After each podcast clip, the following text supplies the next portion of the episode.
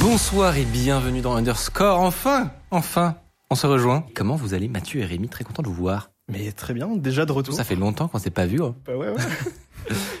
Ça va bien, oui, ça va, très très heureux d'être de retour. euh, On a fait un micro live vendredi qui est passé inaperçu. Oui, c'est vrai. C'est quand mais- Pour ceux qui étaient là, on a fait un mini live surprise. Ça ressemblait à Underscore, euh, mais ça n'était pas Ça avait Underscore. la couleur d'Underscore, le nom, pas Underscore. mais pas Underscore. Ce n'était pas un replay. Non, ça n'était pas un replay. Euh, et voilà, on s'a- on s'amuse à retourner des bouts d'émissions pour les recoller après. Sur un malentendu, voilà. C'est pour ça qu'il faut follow cette chaîne, c'est que à tout moment, Voilà. t'as des micros Underscore qui peuvent. Et euh, vous verrez qu'il y a un magnifique faux raccord de vêtements. notamment. Ah, Putain, j'ai pas pensé. bah, de, de- nous deux. C'est pas grave, c'est pas grave. Tu sais que les gens, les gens, les gens le verront jamais. De toute façon. Non. Léo, au montage, tu peux. euh, Euh, et, euh, et sans plus attendre, parce qu'on a quand même Un peu de retard, oui, c'est vrai. un peu de retard, exactement. Sans plus attendre, je vous propose de faire les petites news. Ça Mhm. vous va? Carrément. Qui commence? Bah, Rémi, il, est, il Ouais, a l'air, euh, chaud. ouais, il Ouais, a l'air ouais, chaud, en vrai. Alors moi, je vais vous parler d'un gars sur Twitter, un tweet qui m'a fait beaucoup rire, d'un certain Johnny Lee, ingénieur dans la fintech. Donc, qui dit ingénieur dans la fintech dit forcément à la maison chez lui, il a plein de matériel dédié. Il a notamment un routeur sur lequel il peut avoir des statistiques de ce qui passe chez lui. Et il se rendit compte que sur son réseau, il a un appareil que uploadait tous les jours 4, 5 euh, gigas, pardon, non, 3,6 gigas de données. Ah, ah oui, quand même. J'ai caché ce que c'est. Donc, il a, il a un appareil dans sa maison qui upload des données comme ça sur Internet. Est-ce que vous pouvez essayer de deviner quel appareil c'est? C'est énorme. Euh, J'ai envie 3 de giga croire 6. un, euh, un bug ou un truc comme ça. Enfin, ou, alors, soit c'est malveillant, soit c'est un bug absurde. Mais J'ai bien, j'ai oui, c'est pour ça. Mais j'essaie de théoriser. Euh, J'aimerais, j'aime pour l'histoire, j'aimerais que ce soit plutôt un bug, un truc genre complètement de la domotique, un truc Ouais, comme ça. ça. Évidemment, c'est pas son ordinateur. Ok. Ok. C'est- Genre une webcam ou un truc comme ça. euh. Ouais. Proposition, Mathieu? Euh, bah, de la, de la domotique, mais euh, Un grippin ou tu sais vraiment un truc vraiment. Ouais, c'est même, c'est même encore plus ridicule que ça, c'est sa machine à laver.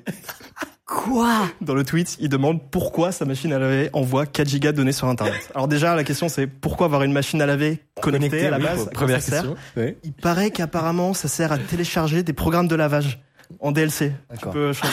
des Attends, c'est payant custom. Je crois pas. Je crois pas, je crois. Lui, il vannait sur le mot. DLC. Il disait que c'était une euh, downloadable laundry euh, catalogue, un truc comme ça.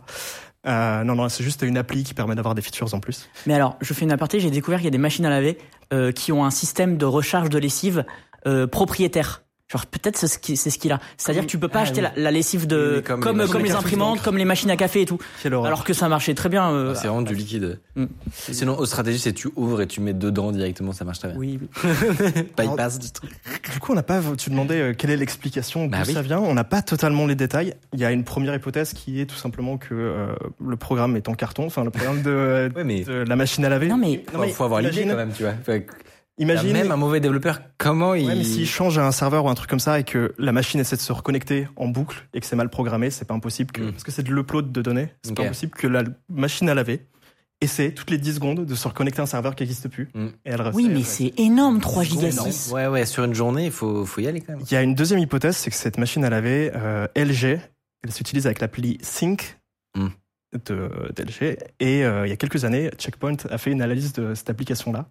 Donc, entreprise de sécurité qui a fait un pen test. Et ils se sont rendus compte qu'en fait, euh, cette appli-là, ils pouvaient totalement prendre le contrôle des comptes des gens. Parce que t'as un, Ok. voilà, pour contrôler à Ouais. distance ta machine à laver, suivre, Oh. etc. T'as un compte. Et eux pouvaient se un loguer à la place des gens. voilà, on sait pas trop. Mais en tout cas, des gens ont réussi à prendre le contrôle d'appareils connectés chez des gens. Alors une machine à laver, c'est pas très grave, mais ils ont aussi net de machine à laver. c'est- Ah bah alors, si c'est avéré, ça part directement en chronique. Hein. Vraiment là. ils ont aussi des euh, sur la sur la même gamme de produits, ils ont des des aspirateurs connectés qui du coup ont une feature de surveillance de ta maison, puisqu'ils se baladent ils se baladent dans ta maison avec une caméra. Et donc quand ils ont fait leur démo euh, justement de prendre le contrôle de cette appli LG, ils ont réussi à prendre le contrôle de ces euh, Roomba, je sais plus comment ça Ah s'appelle ouais. exactement. Et donc avoir la caméra à distance de ça. Donc une des théories sur pourquoi le- pourquoi le- la machine à laver euh, upload des données, c'est parce que potentiellement elle a été, elle fait partie d'un botnet ou quoi, ce qui serait pas la première fois. Les gens théorisent que peut-être que ça fait du crypto-washing. Crypto-washing, Ah, ça mine de la crypto euh, pendant les lessives là. Ah, c'est génial. Appli, euh, j'avais quelques stats quand même, euh, 50 millions de téléchargements, 1 million d'aspirateurs euh, vendus et 200 millions de smart TV. Ouais. Donc ouais, si tu veux faire un botnet, Ouais. t'as de quoi. euh, t'as de- La LG, ouais, c'est un gros truc. Hein.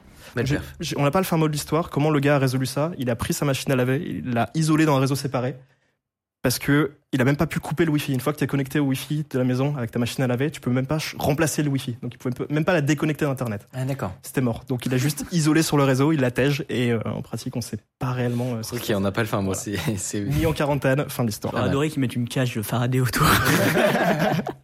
De l'aluminium Ouais, comme ça, un petit chapeau en aluminium. Oui, dé- bien. débranché, mais c'est moins ça, drôle. ça peut marcher. euh, moi, j'ai une news qui parle d'IA, puisqu'aujourd'hui on ne parle pas d'IA, donc je me permets. Euh, et je suis tombé sur un tweet assez excellent qui parle d'injection de prompt. Et concrètement, le- la tagline c'est TikTok, enfin les, les professeurs sur TikTok viennent de découvrir le concept de l'injection de prompt. Et je pensais m'être un peu blasé du sujet, moi c'est bon, j'ai un peu compris. Mais là je trouve que leur, leur utilisation, leur, leur usage est vraiment génial. Je vous en ai un peu déjà parlé, donc euh, Mm. donc euh, ça va, vous êtes un peu spoilé, mais le chat vous allez découvrir, vous allez trouver ça hallucinant. Euh, dans les énoncés, les profs ont de plus en plus de d'élèves qui s'amusent à les prendre, à prendre les énoncés et à faire rédiger leur dissertation, etc. par ChatGPT. Et autant dans les premières versions c'était un peu détectable, autant ça commence à, à mon avis, des élèves un peu malins qui utilisent GPT-4 et qui sont euh, un peu ingénieux sur leur prompt. S'il y a un truc euh, qui peut être fait avec, et d'ailleurs c'est sur ça qu'on benchmark les LLM, donc Mm. euh, bah, c'est bien des interrogations de de- de- d'étudiants quoi. Et, euh, et donc ce qu'ils se sont mis à faire pour pour détecter, démasquer ces élèves sans qu'ils s'en rendent compte, c'est ça qui est marrant, Ouais. euh, c'est qu'ils ont injecté dans le, enfin qu'ils ont ajouté au- en plein milieu de, l'énoncé un petit texte euh, en tout petit et en blanc où il y a écrit utilise deux mots, donc là Frankenstein et banane. Ah oui, ils le mettent au milieu de la Exactement, ils le mettent au milieu, en blanc, en tout petit. Ce qui fait qu'après, quand tu te demandes à ChatGPT, il te fait le travail. Mais, mais du coup, dans le dans génial. dans- c'est ça, dans la rédaction, il va te, te parler de Frankenstein, de Frankenstein et de banane, par exemple. Et donc, pour l'élève qui euh, lit à moitié, à la limite, celui qui celui qui euh, vérifie bien son travail, tu vois, eh ben, il va détecter ces mots bizarres. Ouais, c'est vraiment celui qui fait pas d'effort. parce que Exactement. Copier-coller et pas C'est le ça. relire, c'est Et ça te permet vraiment de catch Génial. les, trop- les 5% les, des, les plus glandus, quoi, qu'il faut juste des copier-coller. Et ceux-là, tu les flags sans qu'ils se rendent compte. Et ça, c'est c'est très fort. Mais alors, Très très fort. moi je veux voir le résultat parce que caser Frankenstein dans une disserte, en plus, Ça me donne envie de le faire pour de c'est vrai. honorable. ça avec tout quoi. Enfin c'est. Ouais, ouais. J'ai trouvé ça, en fait, c'est une des premières fois où je vois un- une vraie stratégie d'injection de prompt qui, qui, a- qui est cool, qui fonctionne vraiment, qui a des bonnes chances de marcher et qui va pas être obsolète dans deux secondes. Ah, donc, euh, ouais, bien joué, euh, bien joué. En fait, il faut juste que. C'était ah, ça, ça a été super viral donc à mon avis euh, ça va il, va il va commencer à avoir une petite euh, petite appréhension petite goût de sueur à tous les étudiants qui... Bah ouais, mais en plus, enfin, il leur suffit de relire ce qu'ils ont copié dans quand dans ChatGPT. Et là, ils Bah, ils s'en aperçoivent. Donc en fait, il y a, enfin, il y a quand même un Bon, bah, il- possible. Genre si t'es feignant, mais que tu te relis, c'est bon quoi. Dans le chat il, il demande j'ai pas compris comment c'est injecté dans le prompt de l'élève c'est c'est aussi simple que et, les profs c'est des profs qui partagent leurs énoncés potentiellement en en PDF ou euh, ou sur un site Par email, hein. Oui, voilà, ou par email, pas, pas en texte évidemment. Et donc, dans l'email, dans l'énoncé, ils vont rajouter la petite phrase en, en blanc. Et donc, c'est au moment de copier-coller que, que ça apparaît. Mais évidemment, si tu relis l'énoncé, tu vas, tu, tu vas voir le truc. C'est pour les glands, quoi. Tu peux le faire méga subtil, tu prends un mot et t'insères des caractères en petit entre les lettres. Je sais que c'est utilisé par le spam parfois pour Oui. éviter la détection. Ouais. Genre si ton mot c'est ABCD, tu fais A, une petite lettre, B, une petite Ouais. lettre. Et là tu remplaces un mot par un autre. Ouais, ouais, tu peux faire tu peux faire des trucs. euh, ça. Ah, tu dis de remplacer des lettres? Ouais, tu t'insères des lettres au sein d'un mot. J'ai pas Ah. d'exemple, mais euh. C'est- En fait, tu peux changer, tu peux déguiser un mot en un autre. C'est ça. En supprimant des lettres au milieu. Tu les mets en blanc et un tout petit, enfin, par exemple, des choses comme ça. Des, des Ah, mots c'est les moyens proches Ah oui, Ah oui, encore plus subtil. Ok, j'avais Ouais, pas compris, ça, mais c'est ok, c'est bon. Euh, voilà. C'est Très bien. Petite news. Ouais, franchement, c'est trop bien. Et donc, du coup, il y a des, il y a des, enfin, pas des challenges TikTok, mais il y a plein de TikTok qui Bah, tournent. du coup, ça a tourné de fou, donc euh, oui, ça, ça va commencer à arriver dans les, dans les, dans les strates de, de profs, quoi. Les petites coups de pression, c'est pas mal, c'est pas plus mal. Mhm. Après tu deviens parano, t'es vite, euh, C'est ça. tu fais plus attention. Ça, c'est quoi. plutôt cool. ouais. si ça peut permettre euh, aux étudiants de se relire. Voilà, ouais. C'est pas plus mal. Euh, moi, c'est alors c'est une news. Euh, c'est une news qui date. C'est pas une news, c'est une anecdote que j'ai trouvée incroyable et qui a un lien avec une chronique que j'ai déjà faite euh, au début de l'année. Vous allez voir. Euh, il y a quelques années, quand vous rentriez de vacances à l'aéroport, au parking de l'aéroport, c'était assez fréquent de ne plus avoir de batterie dans sa voiture. Depuis, ça a été patch. Je vais vous expliquer pourquoi il y a un moment où il y avait de très fortes chances quand vous rentriez de vacances dans un aéroport, en, en a- vous avez laissé votre voiture à l'aéroport, vous revenez, il y a plus de batterie.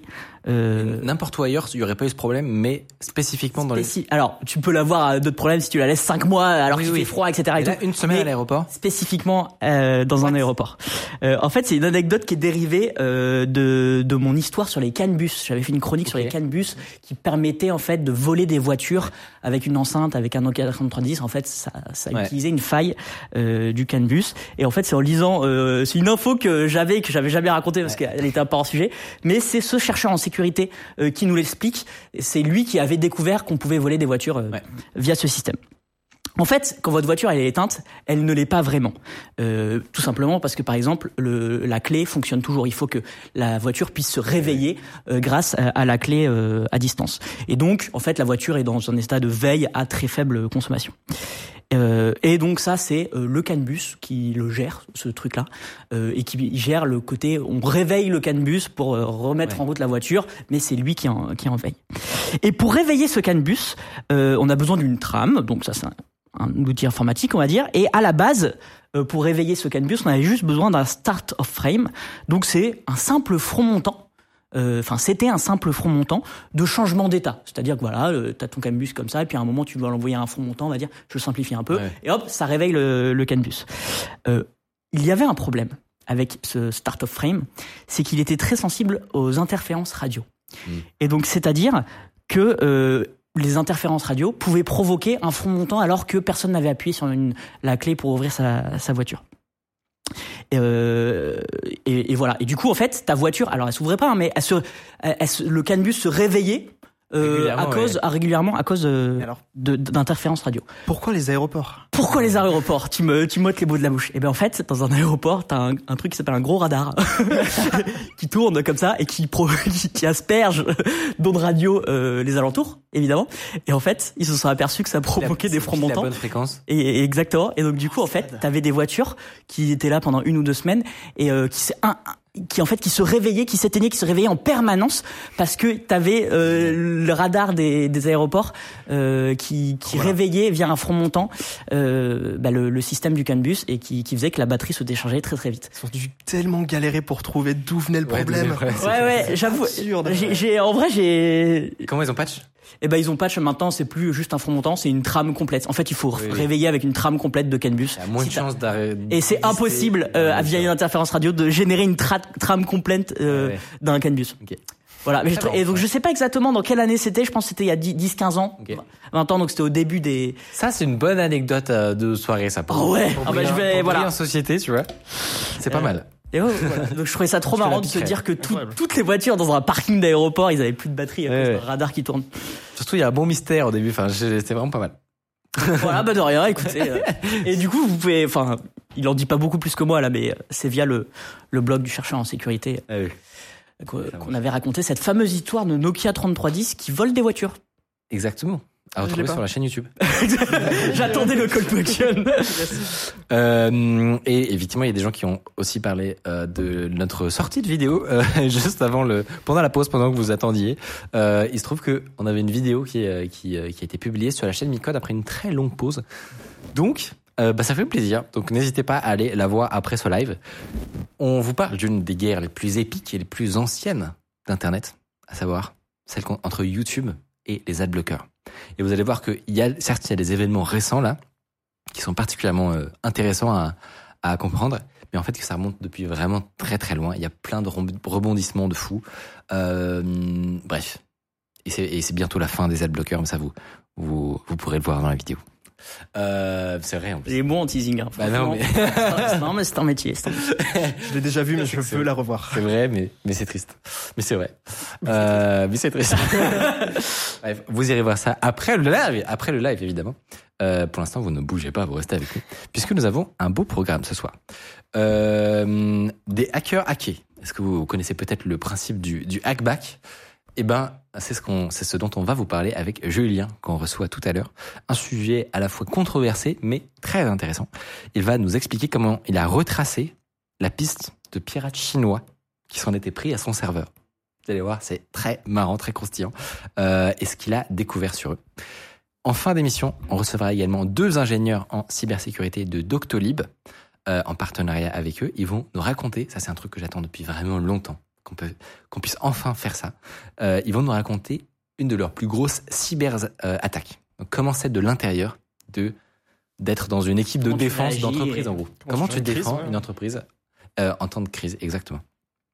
Donc ça va être vraiment intéressant. Donc une émission sous le signe de euh, de la cybersécurité, ça faisait un moment, mais mais ça fait plaisir. Mais juste avant ça, une chronique. On va commencer avec l'histoire d'une trouvaille bien mystérieuse euh, qu'a fait un chercheur, en, non un ingénieur, euh, sur un banal switch réseau? C'est maintenant.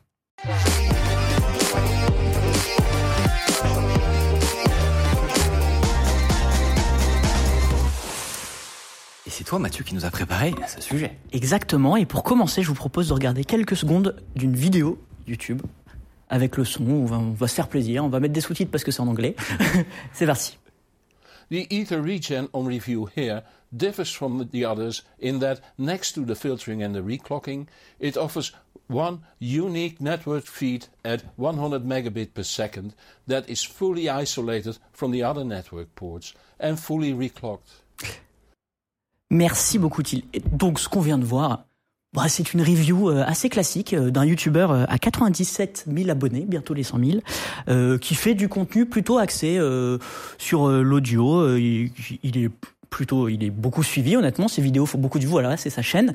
Il a l'air de bien connaître son sujet et il nous présente un Switch réseau, dont j'ai oublié le nom parce qu'il est très compliqué, mais on va afficher la page produit, ça sera plus simple.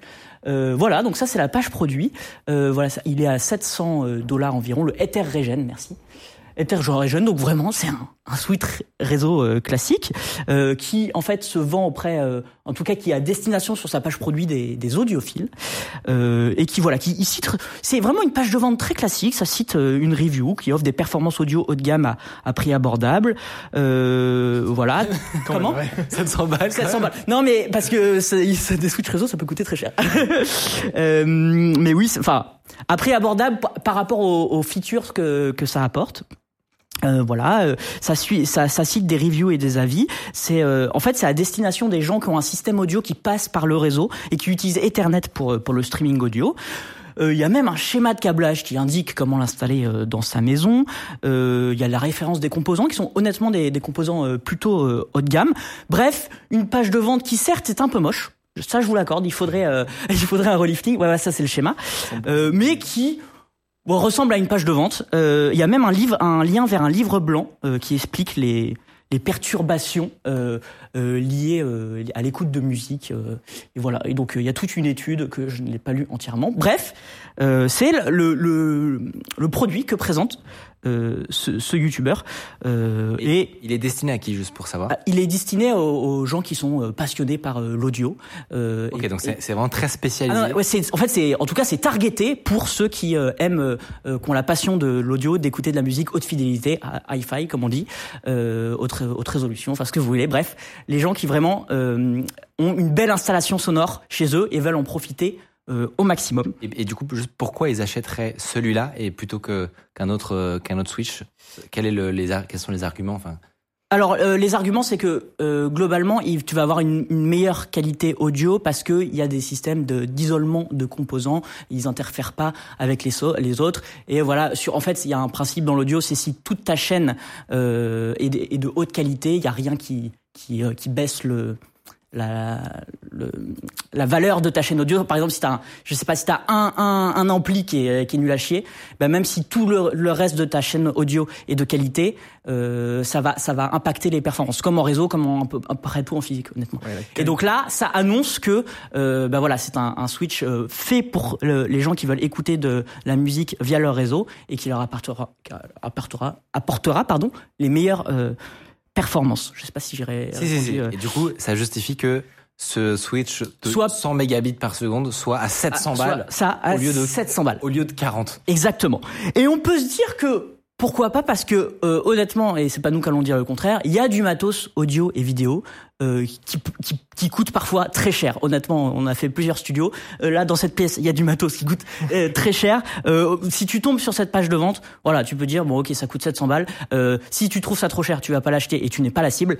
Et si tu trouves ça normal, eh ben, c'est que tu es la cible et que potentiellement ça va apporter quelque chose à, ton installation. Bref, pourquoi pas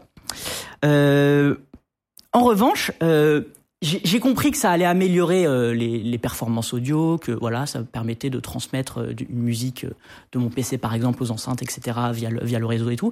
Mais j'ai pas exactement bien compris sur sur quels paramètres euh, y pour que ça apporte des, une meilleure qualité audio. Alors pour ça, j'ai fait appel à un protagoniste. C'est une référence, honnêtement, dans le milieu, qui s'appelle Audio Science Review. Euh, alors c'est un, c'est un site, c'est même un forum que vous allez voir pareil, qui est pas très beau. Globalement, les gens qui bossent dans l'audio, ils font pas des sites très très beaux. Euh, et, euh, et voilà, c'est monté par un, monsieur qui, en fait, lui, son, son taf, alors pas c'est son taf, mais sa passion, c'est de tester et d'analyser du matos qui touche de près ou de loin à l'audio. Et il a des bancs de tests euh, qui euh, voilà bah, des, des, des appareils de mesure pour tester tout un tas de matériel audio. C'est super instructif t'as des graphiques partout c'est incroyable franchement si allez sur son site c'est très sympa.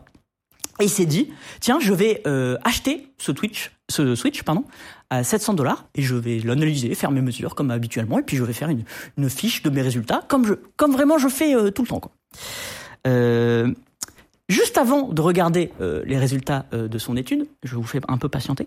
Euh, à quoi ça sert un switch? Un switch réseau, un commutateur, un commutateur, comme on dit. En, je, juste me, je me pose une question, c'est que réseau. lui, juste pour savoir, de, donc son job c'est de faire des analyses audio avancées. Mhm. Et, et qu'est-ce qui a fait que qu'est-ce qu'il a fait qu'il a qu'il a eu envie de faire des tests sur sur ce Switch là en particulier? Genre est-ce que enfin, est-ce qu'il y a quelque chose de d'étrange ou tu vois? Alors, bah il y a quand même le facteur prix qui, qui peut jouer un peu, c'est que euh, un Switch euh, ça peut coûter euh, 30 dollars, euh, parfois 100 dollars, un Switch personnel, je veux dire. Euh, là, ça coûte euh, 700 dollars et on a envie en fait de savoir euh, bah, qu'est-ce que ça fait à, à l'environnement sonore, qu'est-ce que ça apporte vraiment, euh, quels sont les ce qui ce qui est amélioré? Je sais pas si je réponds bien. Si, mais parce que en fait il y, a un- il y a un côté un peu louche à cette à cette Alors- histoire quand même. Ouais, parce que l'audio, pour moi, c'est du, euh, enfin, c'est de l'analogique. Tu dis, ok, ça améliore le signal, il est bien pur et tout, mais un switch, c'est littéralement un signal numérique. Et je comprends pas bien comment t'es censé avoir un meilleur signal numérique. C'est t'en as un ou t'en as pas. Ouais, Il y a, il y a un C'est un truc truc bizarre, quoi. exactement, il y a un truc qui cloche quand même. Oui. Et donc euh, euh, à mon, enfin je suis très curieux de savoir si jamais si jamais il, il est arrivé justement à des résultats intéressants. Exactement. En gros, euh, je sais plus où c'est que j'avais écrit ça, mais Non mais t'inquiète pas, on y on y reviendra. Mais, euh, mais globalement, il y a un peu, il y a un peu de se dire de, ok, on me vend un truc très très cher, mais euh, qu'est- qu'est- qu'est-ce qui, euh, qu'est-ce que ça apporte vraiment? Est-ce que, est-ce que finalement c'est pas un peu une arnaque? Bref. Euh, donc du coup, juste avant de regarder son étude, c'est quoi un switch ou un commutateur, un commutateur en français? Euh, Tu l'as un peu dit. C'est un équipement réseau qui relie plusieurs appareils informatiques entre eux sur un même réseau local. Euh, et en fait, c'est très très simple un switch. Honnêtement, il reçoit des trames.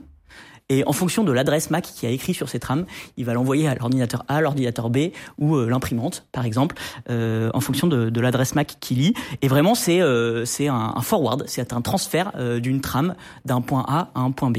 Et on a l'habitude de dire qu'un switch euh, c'est très peu intelligent, voire c'est pas du tout intelligent, parce que c'est très con un switch. Ça lit quelque chose. C'est vraiment quelqu'un qui trie ton courrier à la poste. C'est vraiment, ça envoie des paquets à droite ou à gauche en fonction de si ça doit aller à droite ou à gauche. Alors du coup, on peut se demander quel est le rapport entre un switch réseau et de l'audio? Alors, du coup, il y a des rapports. Euh, euh, quand même, enfin, on peut faire des rapports entre euh, des trames euh, réseau et de l'audio. Déjà, des trames, des trames euh, réseau qui passent par un switch peuvent contenir de l'audio.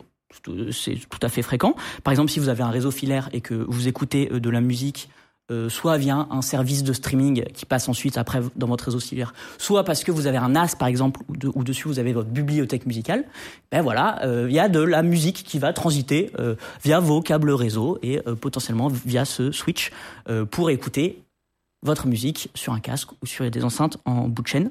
Il y a une autre utilisation qui est un peu plus pro, c'est le réseau Dante qu'on a déjà d'ailleurs installé dans, dans ce studio. On, a, fait des tests. Comme ça, on a fait des tests. Donc, Et- ouais, pour expliquer en 4 secondes, c'est des moyens très très pratiques de téléporter de l'audio, littéralement. Donc, imaginez, vous avez un, un réseau d'ordi euh, et vous avez envie de de de- d'avoir un Spotify sur un ordi, mais de le téléporter à un autre endroit euh, pour le faire rentrer dans euh, OBS, par exemple, dans votre console de mixage, peu importe dans quoi. Vous pouvez comme ça, sur un même réseau, à partir du moment où des ordis sont connectés d'une manière ou d'une autre, euh, faire transiter de l'audio à faible latence et en très bonne qualité. Donc ça, effectivement, c'est ça pourrait être une explication euh, de redefined business. ça, ça pourrait être une explication de pourquoi un Switch coûterait aussi cher, mais je, je, suis curieux de voir. Et ah, j'ai perdu mon. Alors attendez euh, deux secondes. Ah voilà, c'est bon. Euh, voilà. Donc globalement, il y a, il y, a, y a des utilisations d'utiliser de, de l'audio en, en réseau. Mais donc du coup, revenons maintenant qu'on a un peu compris à, à de savoir ce que c'est, ce que faisait un, un switch. Euh, je galère un peu, excusez-moi. Euh, globalement, que c'était pas intelligent et que ça transmettait des, des trames. Revenons à Audio Science Review et euh, regardons en fait son étude. Donc, il a reçu le, le switch, il fait ses mesures comme il en a l'habitude, vraiment c'est sa routine.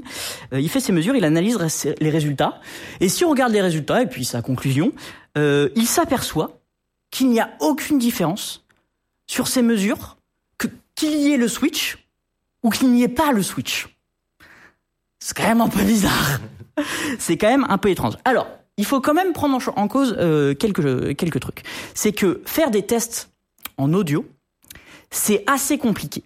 Par exemple, si on prend euh, l'exemple de la vidéo, c'est beaucoup plus simple. Il suffit de bah, prendre nos deux systèmes. On a un seul et même écran qui a la même qualité. On met les deux images à côté et globalement, il y en a une qu'on va trouver plus belle que l'autre. En audio, c'est un peu différent. Pourquoi c'est un peu différent? Parce que déjà, le système euh, auditif est extrêmement euh, humain. Je veux dire, le système auditif humain est extrêmement faillible. De base, tous les autres sens, en tout cas la vue, vont prendre le dessus sur l'audio. C'est-à-dire que euh, si vous écoutez quelque chose et qu'en même temps vous voyez, je sais pas, la marque d'une enceinte réputée ou d'un ampli réputé, ça va influencer votre écoute. Même si vous êtes un ingénieur son de, depuis 15 ans, en fait, euh, la vue est entre guillemets, alors euh, entre gros guillemets, plus fort euh, que le son. Donc déjà, euh, potentiellement, il faudrait fermer les yeux. Euh, euh, et même, il y a une étude euh, qui dit que, euh, en fait, euh, les, les conditions d'écoute sont extrêmement sensibles. Euh, Il y a une étude qui a fait euh, dans les mêmes conditions, etc., qui a fait des analyses et qui a montré que en, juste en tournant la tête dans une même pièce avec la même le, le même son, etc., les mêmes conditions, il y avait une différence de 6 dB en tournant la tête. Donc en fait, c'est ce que veut dire, si je vulgarise cette étude, c'est impossible d'écouter deux fois la même chose. Hmm. Et en fait, euh, on a une perception différente. Et euh, en fait, la conclusion, c'est que le pire élément de la chaîne, c'est l'humain. C'est-à-dire que l'oreille humaine est, euh, en même temps, elle est extraordinaire et en même temps, euh, elle est très, très, très sensible euh, au biais. Euh, tout simplement. Euh, et puis il y a d'autres choses, c'est qu'en fait quand on écoute deux fois la même musique, eh ben on ne se concentre pas forcément deux fois euh, sur la même chose. On va écouter euh, des choses différentes. Et il y a aussi un caractère euh, humain euh, connu de tous. Et là pour le coup c'est aussi valable pour la vue, c'est que l'humain n'est pas du tout bon pour évaluer des changements lents et sur le long terme. On est, on est très fort pour identifier des, des changements immédiats. On va vous faire, euh, je sais pas, vous allez regarder euh, quelque chose euh, à un moment, à un instant T et à l'instant euh, ou, ou à gauche ou à droite. Vous allez dire tout de suite, ok, ça c'est plus beau que l'autre. Mais si on vous en montre un à, à une heure d'intervalle, vous aurez complètement oublié l'autre et vous saurez pas dire quel est le plus beau. J'ai un exemple, j'avais Ouais. un pote qui avait un casque audio comme ça, qui pensait euh, génial, et et je trouvais ça sympa ou quoi, et euh, on n'arrivait pas à évaluer s'il était bon ou pas, on écoutait avec un autre, et en fait quand tu passes d'un casque à un autre, juste justement le switch, on, s'est rendu compte que la qualité était folle quoi. Ouais. En absolu, t'es là, ouais, ok, pas terrible, mais tu prends un casque et tu mets euh, tu sais, une oreille, tu switches entre les deux. Ouais, ouais, il Ouais. faut, il faut des changements très euh, C'est ça. qui est intéressant. Et le problème, c'est que c'est très dur d'écouter deux musiques en même temps, avec euh, deux, sy- deux systèmes euh, euh, différents. Bref, tout ça pour dire que notre système auditif est extrêmement sensible au biais, euh, ce qui fait que voilà, euh, il y, a, il y a ce truc de, bah, c'est dur de, de, fa- de faire confiance à des gens, si vous êtes honnête, euh, autrement que par deux possibilités. Est-ce que veut Euh, dire que là, du coup, le, la personne qu'on a vue au tout début de la vidéo, qui nous explique que c'était un super, euh, super switch machin, ben, typiquement ce genre, j'imagine que du coup, ce genre de review, il faut faire un peu attention parce que tu sais, tu sais pas exactement d'où il parle entre guillemets. Est-ce que qui- qui- quel est son critère pour déterminer que c'est un bon routeur qui améliore l'audio en gros? Euh, Et donc là, toi, ton gars qui Ouais. Et en qui- fait, qui a l'air de faire les choses correctement, comment comment il fait du coup Eh bien, en fait, pour éviter ces biais, on va dire qu'il y a deux solutions. euh, pour pour faire simple, Euh, la première solution, c'est de faire un test en double aveugle, qu'on appelle aussi un test ABX. Et globalement, les gens euh, sérieux euh, font ce test euh, quand quand ils en ont besoin. Euh, un test ABX, c'est que, euh, par exemple, pour comparer euh, deux situations, tu vas d'abord écouter dans le dans le cas A, après tu vas écouter dans le cas B. Donc vraiment, tu, et tu peux les réécouter, voilà. Donc ça c'est le cas A, ça c'est le cas B. Et euh, en dernière, tu vas écouter un cas X et tu sais pas si c'est le A ou le B. Et le mieux, c'est quand celui qui écoute et l'opérateur, si c'est des deux personnes différentes, ne savent pas non plus. C'est aléatoire. Tu vas cliquer sur X, par exemple, et ça va choisir soit le A, soit le B. Ça te dira après si c'était le A ou le B. Donc en, en gros, t'écoutes les deux versions, tu dois être capable de, sans connaître euh, leur nom ou sans avoir de visu, tu dois être capable de deviner ce que Voilà. ce que Tu écouté. dis OK, le X, est-ce que c'est plutôt le A ou le B Et si tu n'es voilà. voilà. Et si tu n'es pas capable de déceler ce changement, ça veut dire que euh, bah, le- le- la différence entre A et B n'est pas perceptible, en tout cas pas pour ton oreille. Après, on a tous des oreilles différentes. Évidemment, il faudrait essayer avec di- différentes personnes. Mais globalement, c'est le même principe qui est en Maxime. Bref, le test en double aveugle euh, est, est- est plutôt un truc très connu. Et on va dire que euh, la deuxième possibilité, et pour ça, il faut être euh, assez déter et beaucoup équipé avec des instruments de mesure, c'est tout simplement de faire des mesures avec des outils euh, voilà, très objectifs Objectif. ouais. euh, et sur lequel on va pouvoir tracer des graphes et euh, avec des spectrogrammes, etc. Bref, je m'y connais pas trop trop en test audio, mais globalement, euh, c'est ce qu'ils font. Euh, et dans notre cas, euh, notre Switch a quasiment euh, 1000 balles euh, euh, pour pour améliorer les, les conditions audio. Et ben, il y a aucune différence. Donc Zéro. Zéro différence. Vraiment, il, il- il- les, les- voilà, c'est, enfin, il, il fait tout le test. Vous pouvez lire la conclusion et tout machin. Il y a zéro différence. Donc on peut se dire, comme tu l'as dit tout à l'heure, il y a un problème. Il y a un putain de Il y a problème. un truc qui cloche. C'est-à-dire que moi, j'ai payé 1000 balles pour changer ça. Voilà. Or, et ça ne change pas. Or, quelqu'un qui a fait des mesures et qui est respecté euh, dans ce domaine et qui, euh, qui fait euh, qui fait tous les protocoles de mesure tout bien comme il faut, dit il n'y a aucune euh, différence. Alors, pour aller un peu plus loin et essayer de comprendre le truc qui cloche, je vous propose de démonter un switch audiophile. Alors, ça va pas être exactement celui-là, mais c'est un Twitch un switch pardon qui est très similaire et qui euh, a les- exactement les mêmes euh, arguments de vente et qui se vend à 800 dollars donc euh, quasiment quasiment le même prix. Alors, nous, on l'a pas fait parce qu'on n'avait pas 800 dollars à mettre dans un Switch, mais il y a un très très bon YouTuber qui s'appelle Linus Tech Tips. Tech Tips, je sais pas si vous connaissez, euh, canadien. Il l'a fait pour nous dans une vidéo euh, fort instructive euh, et, euh, et, euh, et il l'a fait pour nous. Voilà. Et ça s'appelle le Hackvox Switch SE qui est pareil très très prisé euh, des audiophiles. Euh, on le retrouve pas mal. euh, ça fait plusieurs jours que je traîne sur des forums audiophiles pour cette chronique, c'est un bonheur. On le retrouve pas mal recommandé euh, à droite à gauche euh, pour améliorer son installation Oui, parce audio. c'est même pas un petit produit perdu au fond d'Amazon, c'est vraiment un truc que les gens Alors là, apprécient. alors là, euh, les deux références que je vous ai citées, on les retrouve beaucoup. Ok. Honnêtement, alors beaucoup. euh, Ouais. Peut-être que j'ai Dans milieu, des, dans, des, dans des mondes d'internet où j'aurais pas dû traîner. Mais, mais en tout cas, moi, j'ai j'ai suis retombé euh, plusieurs fois. Il démonte donc ce Switch vendu 800 euh, 800 euros, 800 dollars. Premièrement, il s'aperçoit que euh, en fait, euh, c'est une base de euh, Switch D-Link vendue 30 euros. Et il s'en cache même pas. hein. Vraiment, il que c'est une base. ben, c'est alors si tu peux mettre le lien, Thiel, en fait c'est vraiment, tu vas voir le lien. Alors je sais pas si c'est le bon lien. Il y a, un- il y a un lien où on voit une- un pack shot. Voilà.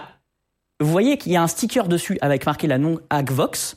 Ouais. Et si vous voyez devant, je vous laisse lire la marque qu'il y a devant. Ah oui, bah, il y a Il y a marqué D-Link.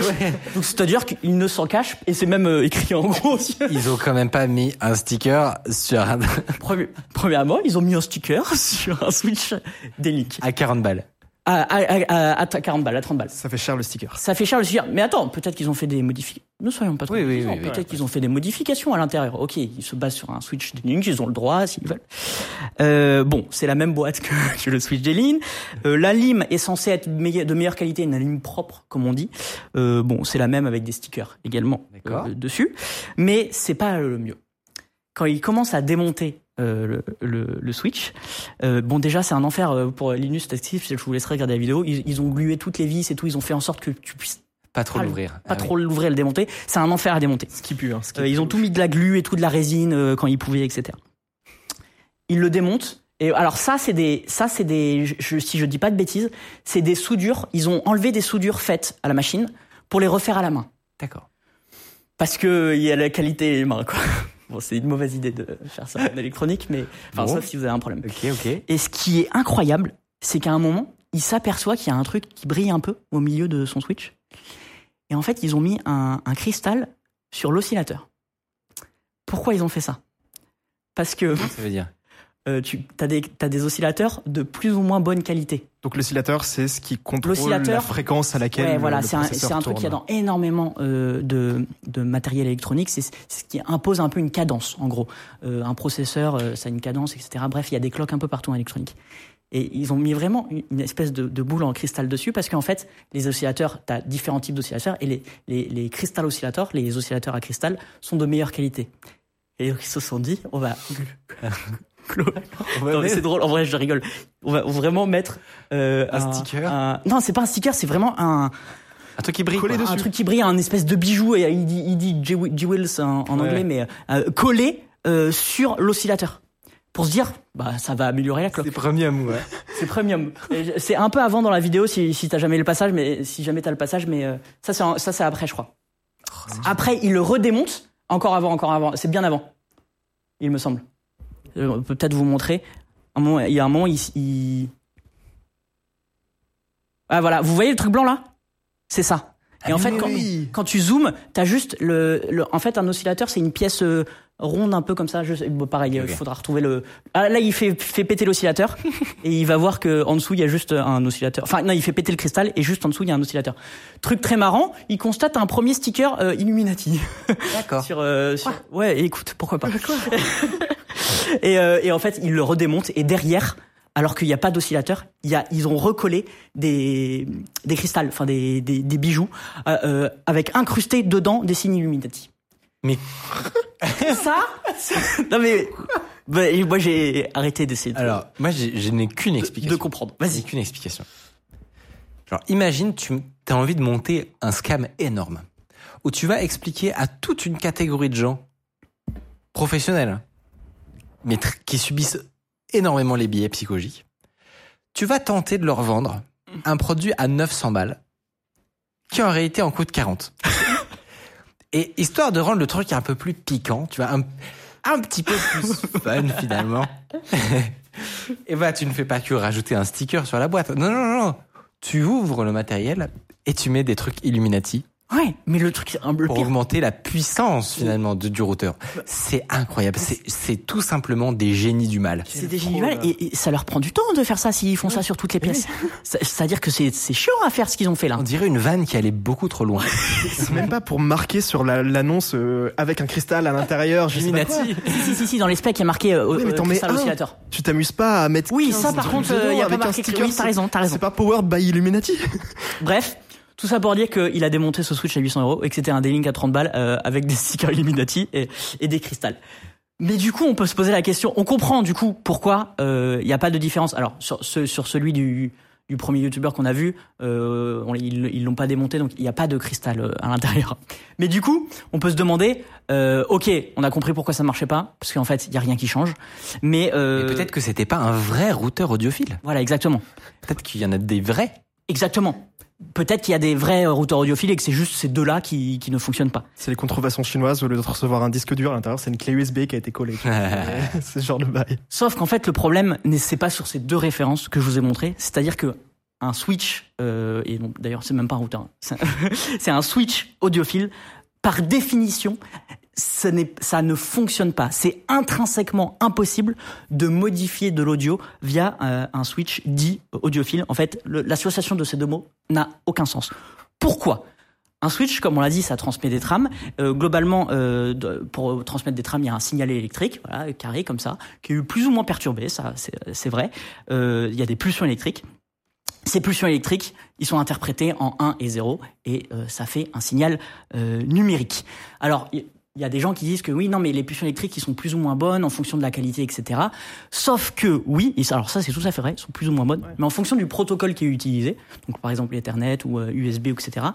Euh, en fait, euh, le Si une a- a- donnée est perdue, en fait, juste c'est du réseau, donc tu renvoies la donnée. c'est pas très Exactement. grave, en fait, il y a des détections et corrections euh, d'erreurs. Et en fait, s'il y a un problème dans la donnée, ton fichier est corrompu et tu ne pourras pas lire ton point MP3. Et donc, euh, il n'y a aucun rapport quand c'est numérique à avoir un, un- un impact euh, sur, le sur le signal. Comme on l'a dit, un, un switch, ça transfère des trames et, et ça ne fait ça ne fait que ça. Pire, le switch ne sait à aucun moment, parce que le switch c'est un équipement de niveau 2 sur la, sur la couche aussi, bref, ne sait à aucun moment qu'une trame ne contient de l'audio. Donc en fait, c'est impossible de savoir pour lui qu'il peut améliorer parce que forcément dans dans dans dans ses euh, dans, dans ses spécifications, on dit qu'il améliore le, le data stream optimization, c'est-à-dire qu'il voilà, il va optimiser le, la, Le fréquence, le flux, le flux de données. C'est impossible déjà un, un switch. Ils l'écrivent tel quel. Ouais, bien on sûr. optimise le flux de données. Évidemment. Évidemment. Alors euh, ça, ça dépend des. alors, J'en ai fait pas mal de fiches produits. Ça, mais mais il y en a qui, qui l'affichent. Mais c'est Euh, légal ça? Ah, bah on y vient juste après. on y vient juste après. Je me suis posé de la question de la légalité. Mais en tout cas, euh, déjà, ça demande, ça demanderait de la puissance de calcul à un switch qu'il n'a pas. Et en plus, il n'est pas capable d'ouvrir une trame réseau. Le seul truc qu'il est capable de faire, c'est d'ouvrir l'encapsuleur où il y a la, la MAC adresse. Et après, incapable de lire quoi que ce soit comme données. Donc si c'est un chaton ou une musique, il sait pas la Il ne différence. sait, un Switch ne sait pas la différence. Et pire, si tu euh, écoutes de la musique sur Spotify ou je sais pas quoi, c'est très très, vraisemblable- très vraisemblablement en HTTPS, donc chiffré, donc tu pourras, bref, ça n'a aucun sens de, de faire ça. Et en fait, cette confusion, d'où elle vient, c'est qu'elle vient de l'analogique. Et qu'à un moment, tous nos systèmes, il y a encore euh, 30, 40 ans, tous nos systèmes étaient en analogique, c'est-à-dire qu'il peut y avoir pas deux valeurs, mais une multitude de valeurs avec des courbes sinusoïdales, etc. Et que, en effet, euh, des, l'impact des signaux euh, qui étaient un peu affaiblis euh, ou qui étaient des- un, un des- peu transformés, Des parasites, des, parasites, ça. avaient, euh, avaient des impacts sur ce que t'écoutais. Par exemple, bah, si t'écoutes les... Voilà, si notre câble XLR de ce micro là par exemple, euh, eh ben il chope une, des interférences sur sur la route, eh ben vous allez l'entendre, ça va être dégueulasse. Par contre, au moment où ça arrive à l'ordinateur, eh ben ça c'est décodé, non c'est encodé pardon. On connaît. Euh, et donc la, la courbe sinusoïdale euh, est lue par la, la, la carte son est transformée en un signal numérique. Et donc là c'est des 0 et des 1. Et pire que ça, là-dessus s'ajoutent en général des euh, des checksums. Et donc c'est-à-dire que c'est des c'est des petits algorithmes Correction et détection d'erreurs. Exactement, qui détectent les éventuelles erreurs qui pourrait y avoir. Et donc, ce qui, c'est pas que le numérique ne peut jamais rater, c'est que, Ah, il ira tout le temps en numérique. Hein. c'est ça. C'est que so- déjà, soit vous recevez le signal numérique, soit vous le, re- soit vous le recevez pas. En gros, soit vous avez, vous entendez le, le son, soit vous avez la musique, soit vous avez rien. Il n'y a pas d'entre deux. Exactement. Et en fait, soit ça va corriger l'erreur automatiquement grâce à un système mathématique qui permet de détecter une erreur et de la corriger, soit ça va demander de réenvoyer la trame parce que la trame est corrompue. Et donc, du coup, bref, il y a tout le temps des erreurs en numérique, mais, Mais il n'y a pas de parasitage, ça n'existe pas. Voilà, exactement. Euh, et en fait, cette confusion vient de l'analogique où, euh, bah, par exemple, si vous écoutiez la radio il y a 30-40 ans, euh, oui, ça pouvait avoir un impact. Euh, ces voix un peu nasillardes, etc. Bah, c'est parce que euh, sur toute la chaîne, en fait, t'as le, le signal est modifié par euh, plein de paramètres, et ben ça vient de là. Et encore aujourd'hui, l'audio est quelque chose à la base d'analogique. Donc il y a, y, a, il y a plein de systèmes qui sont analogiques, mais en fait dès que ça devient numérique et de vouloir optimiser quelque chose qui est numérique, ça n'a pas de sens. D'où la confusion et de savoir où est-ce qu'une autre donnée est analogique et où est-ce qu'une donnée euh, est numérique. Ce qui, ce qui est vraiment fascinant, je trouve, c'est que c'est la cible. C'est pas monsieur et madame tout le monde. C'est pas comme euh, des, les pierres magiques qui te rendent la santé, tu vois, ou les, les trucs comme ça. C'est la cible, c'est vraiment des professionnels de l'industrie audiovisuelle qui passent leur temps à travailler avec du matos. Mais oui. on peut- tu pourrais te dire que baignant dans euh, un univers très technique, Ouais. Et ils se feraient jamais avoir. Ça utilise leur vocabulaire et c'est pas le même monde numérique, donc ça joue sur les mots en fait. euh. Et Non. en fait, ils sont super sujets à, à- à ce genre de problème puisque c'est recommandé sur des forums Ouais. spécialisés. Voilà, on parle pas d'un phénomène de niche, c'est complètement hallucinant. Et ce qui fait que j'ai j'ai du mal à comprendre comment c'est encore en ligne, comment on peut encore les acheter. Ouais. Euh, bah alors ça c'est alors on, on- je me suis posé la question de alors déjà il faut savoir que ça touche pas que euh, les Switch. On a pris le Switch comme exemple mais euh, j'ai quand même trouvé des câbles à 3500 dollars pour une alimentation. Une alimentation qui est isolée du reste du système donc ça n'a aucun sens. Euh, donc il y avait un câble d'alim à 3500 dollars. Euh, j'ai trouvé un serveur NAS à euh, donc serveur NAS pour héberger ses fichiers audio à 23 000 dollars je crois ou 24 000 dollars. Parce qu'ils Euh, optimisent les. euh, parce que alors, alors, ce qui est très dur aussi, c'est que parfois c'est très dur de savoir si c'est legit ou pas. Parce que je suis pas un expert de l'audio non plus. Et t'es là en mode, Attends, est-ce que- parce que par exemple, je prends le- l'exemple des switches. Il y a des switches à 100 000 dollars, les switches qu'on appelle euh, ou des routeurs à 100 000 dollars, ce qu'on appelle des switches cœur de réseau, c'est-à-dire dans ce qu'on va trouver dans des opérateurs qui doivent traiter une quantité de, de trames euh, très très vite à une bande passante énorme. Ça coûte très cher, mais il y a une raison parce que il y a, il y a- parfois il y a des raisons. Euh, en fait, il y a des choses qui coûtent très cher et qui ont une raison de coûter très cher. Euh, et donc du coup, euh, ça c'est le câble qui coûte 3500 dollars. Euh, J'ai aussi trouvé un, un Switch tout pareil, mais lui à 3500 balles aussi, 3500 euros. Donc bref, il y en a plein. Ça c'est le, ça c'est le NAS. Euh, Ah, Quelle merveille. Ah, et je- sur lui, j'ai un petit, j'ai un petit doute, mais je me dis quand même qu'un NAS à 19 000 dollars, à 19 000 euros, c'est compliqué. Je me suis posé la question de est-ce légal, comme tu l'as dit? Pourquoi c'est toujours en ligne? Et est-ce qu'on peut vendre euh, ces choses-là? C'est une histoire un peu compliquée et moi ça m'a rappelé, euh, j'ai- pas trouvé euh, la réponse immédiatement, mais ça m'a rappelé l'histoire des patchs anti-ondes euh, et tout ce qui est en fait un peu en relation avec la pseudo-science.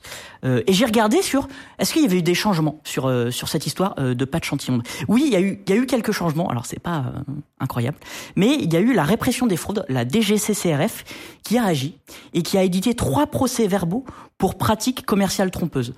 C'est compliqué de faire euh, interdire ce genre de matériel parce que ça ne fait du mal à personne. En revanche, là où potentiellement ils peuvent agir, c'est sur les fiches produits. Quand on vous promet des choses qui sont euh, euh, factuellement inexactes et faux, bah là, potentiellement, il y a fraude, comme ils disent, il y a pratique commerciale trompeuse, et donc du coup, il y a des projections, il y a des pardon procédures d'injection pour faire modifier euh, euh, la présentation d'un produit par la DGCCRF. Euh, Mais pas l'interdire, juste modifier. bah ça c'est compliqué de l'interdire. Si ça fait pas du mal à des gens globalement, euh, alors je suis pas Mais genre expert en droit. optimisation de flux de données. euh, Ça, en vrai, ça pourrait, c'est vague, ça, donc ça pourrait passer. Ouais, je, je sais pas. Ouais. Mais en tout cas, il y a un truc à faire. Globalement, c'est qu'on on pourrait demander euh, à, à, euh, à la DGCCRF de peut-être essayer de mettre un peu son son son œil et son son doigt dans dans ces produits pour euh, pour euh, bah voilà pour euh, voir si c'est vraiment légal ce qu'ils font, ce qu'ils écrivent sur leurs fiches produits et si on pourrait pas euh, voilà faire des procès-verbaux comme il faut ou les assainir en justice. Il y a potentiellement ça à faire, mais en tout cas pour les interdire, euh, c'est sans doute euh, compliqué.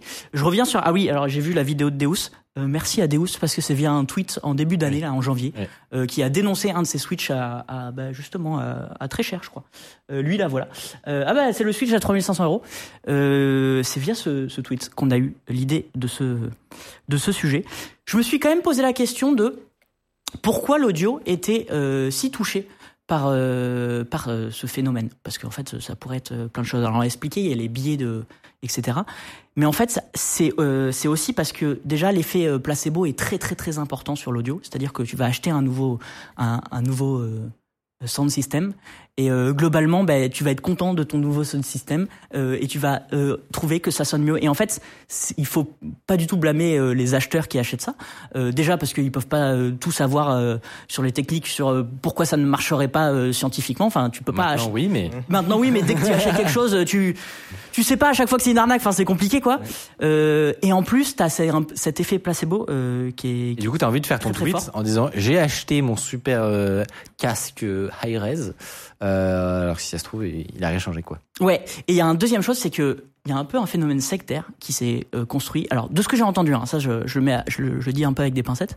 Un peu un phénomène sectaire où il y a un peu des gourous, des, des gens très très très respectés euh, euh, dans l'audio, euh, qui, qui se sont dit à dire que voilà, les, les, les tests, les mesures, c'était bien, mais que avant tout, il y avait une expérience sonore et que c'est ça le plus important. Dans les années 80, 90, 2000, et qu'en fait ce mouvement a pris énormément, avec, avec parfois des théories un peu fumeuses de de voilà, c'est pas que une histoire de mesure, c'est pas que une histoire de de de de de de, science de science de, Science dure, ouais. de. Il y a aussi un côté, et on l'a beaucoup entendu ça, il y a aussi un côté euh, vivre la musique. Hmm. Et en fait, ce côté vivre la musique a pris des proportions qui aujourd'hui amènent à créer des faux problèmes et des, des produits pour résoudre ces faux problèmes, alors que c'est un appareil numérique, je Non, le c'est rappelle. ça, ça- C'est ça qui a créé le- la, la place, Bulle un peu. La place pour cette pour cette arnaque en gros. Et là, Exactement. typiquement, le gars que t'as montré au tout début, lui, il fait la promotion de ce, ce routeur. Est-ce que, genre, tu penses vraiment qu'il y croit euh... Eh ben en fait, alors c'est très dur de savoir. Il y a deux, il y a deux catégories. Soit il y a des gens qui y croient vraiment parce que c'est, en fait, c'est c'est très facile. euh, euh, de, de, de se faire embobiner dans ce genre de truc. Honnêtement, je moi je, je pourrais totalement hein, me, me croire des choses. Enfin, étant pas expert du domaine, je pourrais foncer tout droit quoi. Euh, et, et c'est très facile.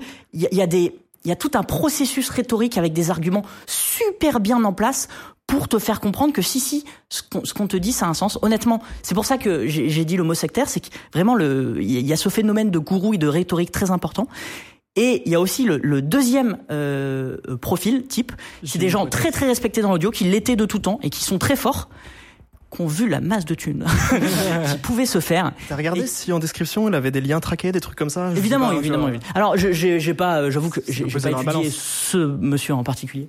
Donc oui, il a, il a des liens traqués. Et en fait, du coup, tu trouves des, des gens dans des forums qui disent voilà, bah, je fais plus confiance à ce type, alors que c'était quelqu'un très respecté dans l'audio parce que il a parlé, il a parlé de ce routeur. Donc parfois, ça, ça peut te ruiner. Il est euh, 20% sur les ventes. Ouais. Et là, chaque, chaque, Ah ouais, bien euh, sûr. chaque pigeon, c'est euh, 40 balles qui se fait, quoi. Et le biais lui-même se convainc que ah ça va, c'est cool, vas-y je le mets en avance. Ouais. Et, et le premier switch que je vous ai montré, il y a tous les biais de euh, on a relancé une production, on en a vendu 3000, on vous met plein de reviews de gens très connus dans l'audio qu'on a sans doute payé euh, pour, pour vous donner des avis très positifs là-dessus. Donc évidemment, C'est euh, super bien fait, quoi. et, euh, et voilà, il y a des gens qui se font, euh, c'est super bien fait. Il y a des gens qui se font beaucoup d'argent euh, là-dedans, forcément. Euh, ça joue un petit peu. C'est moche. Euh, mais très intéressant. Moi, j'avais effectivement, j'avais vu le, le tweet, mais c'est marrant de voir le, le, le- ce qui se passe dans la communauté. Enfin, euh, comment, comment on peut arriver C'est facile de notre, co- de notre point de vue, de, de Ouais. plutôt euh, informaticien entre guillemets, Oui, oui. de, de rire d'eux.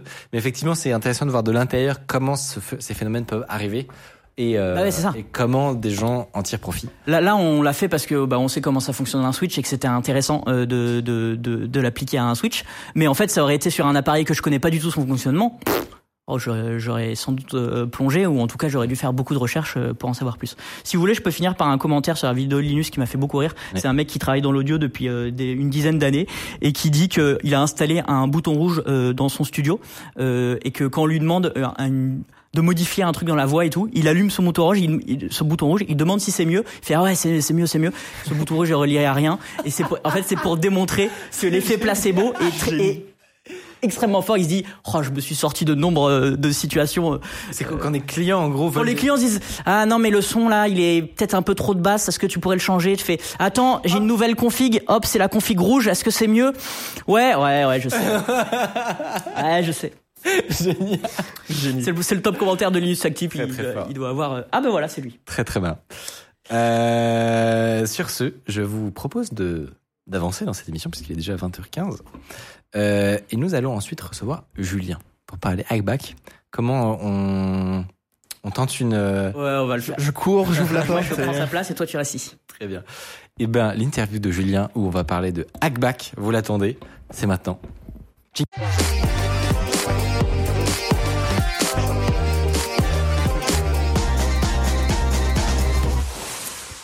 Et pas de Julien à l'horizon, a priori pour l'instant. Mais il va arriver il va sinon arriver. on peut lancer euh, un autre jingle ou peut-être une minute de pause Oui, euh, Non, ouais, mais- ou on meuble. et allez Je ne possède pas une minute de pause Non, euh, dans mes pas- petits boutons. Cette feature n'a pas été implémentée.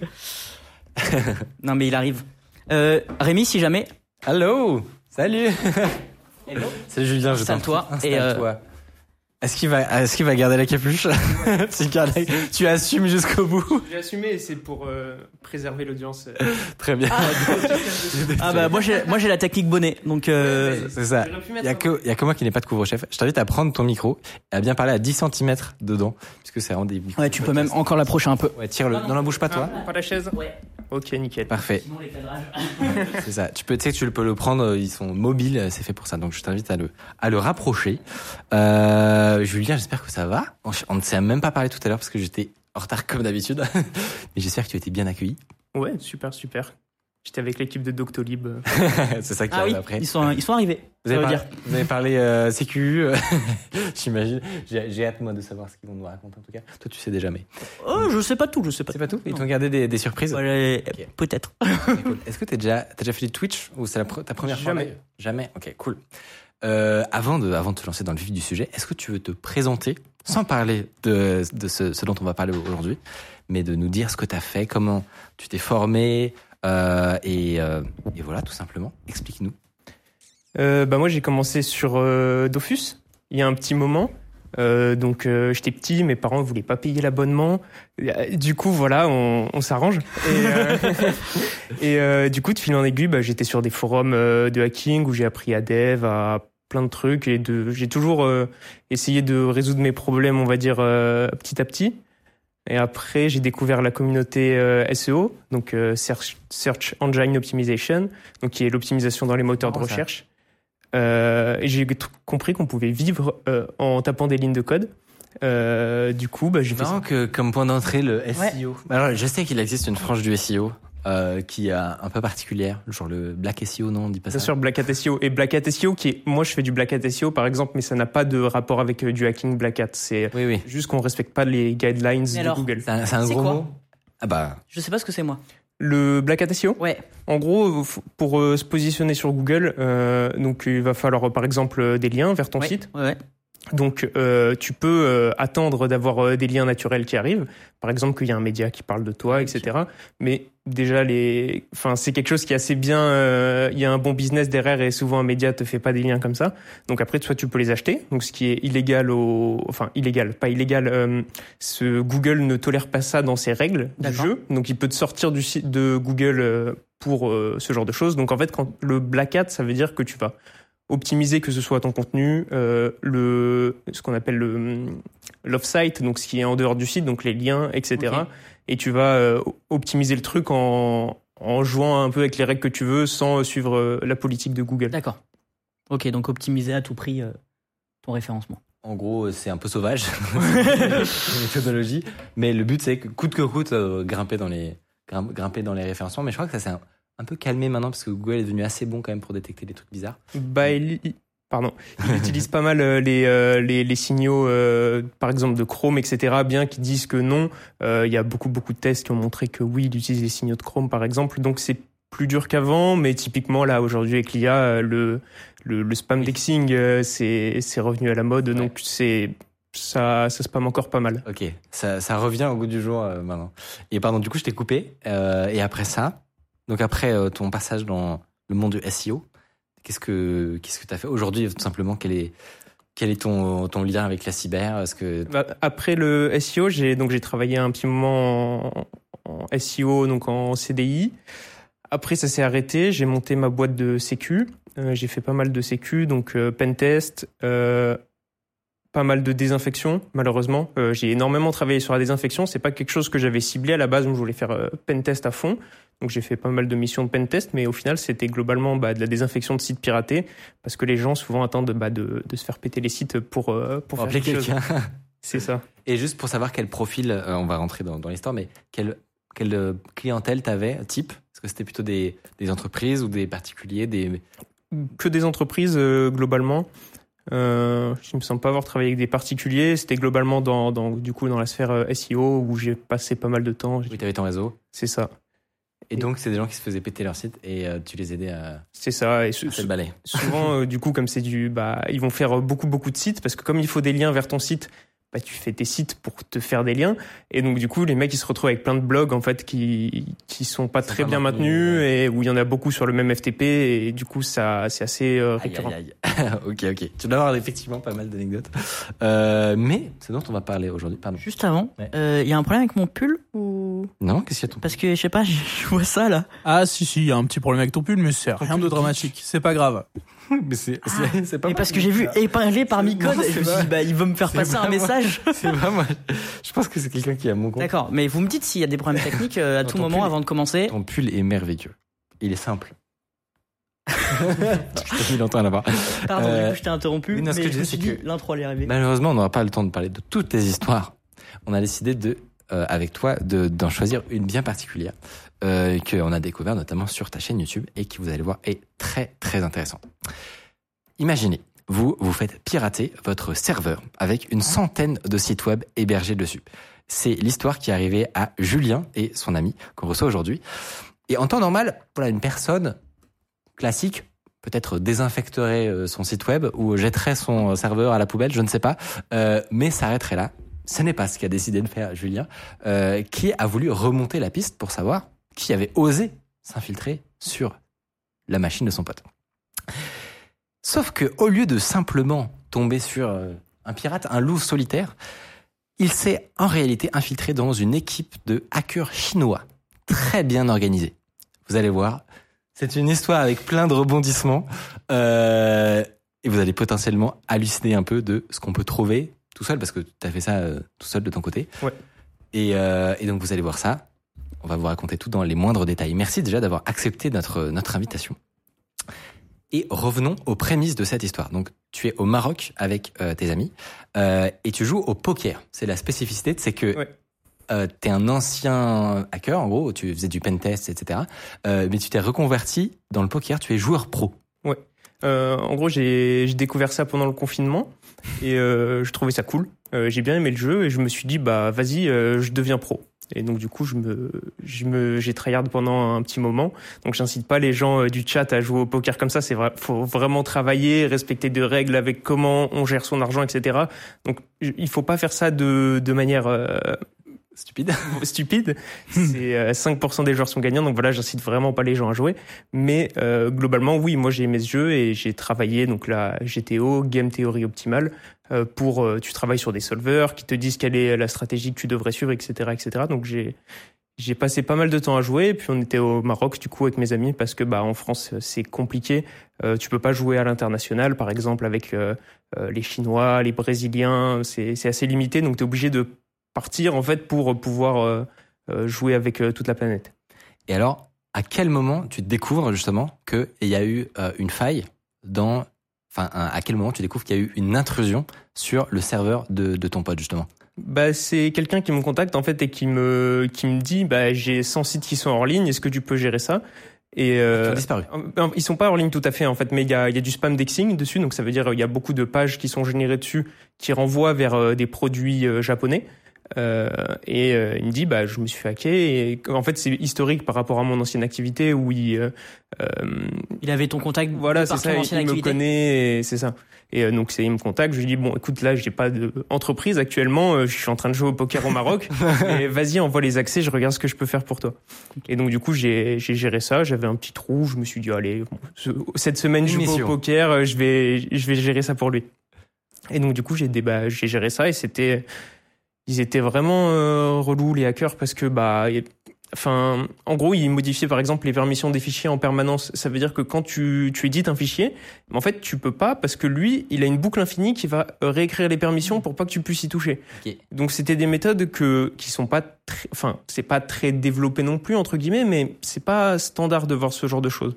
Oui, la plupart du temps, ce que toi tu voyais, ça ressemblait à quoi comme, euh, comme type d'attaque? C'est souvent en fait euh, les, les hackers ils passent par des, des plugins ou des thèmes qui sont pas mis à jour, ils vont mettre leur backdoor et au niveau de la persistance souvent c'est pas fou. Euh, ça veut dire qu'ils vont avoir euh, une euh, une tâche euh, qui va passer euh, toutes les heures et qui va réussir de mettre la backdoor ou quelque chose comme ça. Mais euh, l'édition de fichiers et de et de permissions en boucle infinie c'est pas quelque chose qui est euh, très courant. Euh, Et alors, juste pour préciser, pardon, sur le sur les technologies de ces sites web, euh, c'est quoi qui est utilisé et, et, et quel genre de failles ils, ils emploient pour rentrer? C'est globalement du WordPress. Euh, pourquoi pas? Parce que WordPress c'est euh, le c'est pas sécurisé. Non, il y a énormément de travail sur le WordPress. On prend un WordPress de base, on l'installe, ça va être euh, super propre. Euh, par contre, le truc c'est qu'il y a une, toute une panoplie de thèmes, de plugins, et comme c'est le truc le plus utilisé bah, sur Internet, euh, c'est 40% des sites. Euh, bah en fait, euh, globalement, quand on fait du hacking et de masse, eh bah, on a envie d'aller là où il y a de la masse, donc euh, sur WordPress. Donc c'est souvent la cible principale. Et donc c'est aussi un endroit où il y a des vulnérabilités en grande quantité parce de pas parce qu'il y a beaucoup beaucoup de modules et beaucoup beaucoup de plugins et du coup la surface est hyper large, j'imagine. C'est ça. Et euh, c'est souvent quand on va installer les plugins qui sont pas très connus, qui sont pas très maintenus, etc., où ça peut aller. Et je, je pense même pas que les hackers en question cherchent les failles eux-mêmes. Je pense qu'ils prennent les, les dernières failles qui sont sorties et ils testent. Les failles connues, ouais, qui ont ça, été référencées. euh. Et donc toi dans ce cas précis, tu tu te heurtes à des premières euh, à des premiers cailloux dans ta chaussure entre guillemets. Est-ce que tu arrives malgré tout à les dégager du serveur? Ouais. Euh, pour ça, il a fallu que je down tous les sites pendant le pendant la manipulation parce que bah Euh, le- comme ils réécrivent en permanence, si je les laisse passer ou euh, faire euh, quoi que ce soit, euh, enfin, ils vont être plus rapides que moi. À si je veux supprimer par exemple les les 10 000 backdoors qu'il y a sur la machine, bah, c'est long. Euh, du coup, euh, j'ai dû mettre tout tout hors ligne pour pouvoir débrancher. euh, tranquillement. Et donc, tu, tu les tèges, tu fais le, tu fais le nettoyage, on va dire. Est-ce qu'à ce moment-là, déjà, tu, qu'est-ce que tu notes d'intéressant? Qu'est-ce que, enfin, est-ce que au moment du nettoyage, déjà, t'as des, t'as découvert des premières traces qui vont ensuite te, permettre de, remonter une piste Ouais, en fait, je tombe sur euh, dans dans la vidéo que j'ai faite et je l'explique euh, assez brièvement parce que j'ai essayé de tout condenser pour que ce soit quelque chose euh, d'agréable à regarder. Mais en fait, je trouve une une URL où je vois un dragon qui tourne à l'infini. Donc ça, je le montre. Mais en fait, je trouve ça et c'est au moment de la désinfection, je me dis merde, les, les mecs ils se moquent de moi quoi. Genre euh, ils, installent en gros leur euh, ce site, il sert à stocker pas mal de backdoors euh, donc euh, de virus entre guillemets, je vais me faire taper les- sur les doigts par les puristes, mais de Malware. gros, de malware euh, qui servent, euh, qui sont téléchargés en fait depuis les WordPress. Les WordPress se connectent à ce site, téléchargent les malwares et euh, les mettent sur le serveur. Euh, et du coup, je, et la page d'accueil, c'est un dragon qui tourne à l'infini. Euh, du coup, c'est ce truc-là qui m'a intrigué, où, où je le montre à mon coloc. Je lui dis, mais regarde, euh, ils se moquent de moi, les mecs. Je, moi, je, que j'ai jamais vu ça. Un, Ah oui. un, un hébergeur de malware entre guillemets, un, un C2 ou un truc comme ça, qui a, Alors, qui se donne la peine. Oui, pardon, un, un serveur de, de contrôle euh, détenu par des pirates, euh, qui euh, se donne la peine de faire du mar- entre guillemets du marketing. c'est quand même très étrange, ouais. j'étais un peu surpris euh, de la méthode. Et est-ce que du coup ça t'a donné envie, j'imagine, d'aller plus loin? Bah, je me dis, euh, je vais regarder ce qu'il y a sur site. Donc, effectivement, je trouve les, euh, fichiers qui sont euh, stockés en .txt et qui sont téléchargés sur la machine pour, euh, pour, euh, pour, maintenir le contrôle. Et euh, au final, rien. J'arrive à rien faire du tout de ce site. Et du coup, c'est là où je me dis, bah, je, je jeter un œil un peu plus profond euh, parce que, bah, je trouve, je trouve ça bizarre qu'il y ait un, une URL comme ça accessible et, j'ai envie d'en d'en savoir un peu plus, quoi. Et du coup, je trouve une adresse, euh, cherche les adresses IP en fait, dans, parce que il y avait pas mal euh, de leur code à ce moment-là qui n'était pas forcément obfusqué. Euh, et C'est-à-dire obfusqué, c'est-à-dire qu'en gros, le, c'est illisible euh, pour euh, un humain, mais la machine, elle va quand même exécuter le code. Donc souvent, les hackers font ça pour euh, éviter qu'on remonte sur leurs traces, pour éviter de se faire attraper euh, par les, les, les, les, les protections, les antivirus de sites. Euh, et, euh, et sauf que eux, en fait, c'était lisible des fois. Euh, et je- je- parce que moi, je m'amuse pas souvent à, à décoder ce genre de trucs, etc. Ça prend du temps et enfin, j'ai pas que ça à faire quoi que de que de que de déobfusquer pister tous les virus, c'est ça. Et du coup, je cherche un peu et je tombe une adresse, sur une adresse IP. Donc je décide de, bah de, je vois une, une instruction en chinois sur la page d'accueil qui dit euh, genre OK ça fonctionne, un truc comme ça.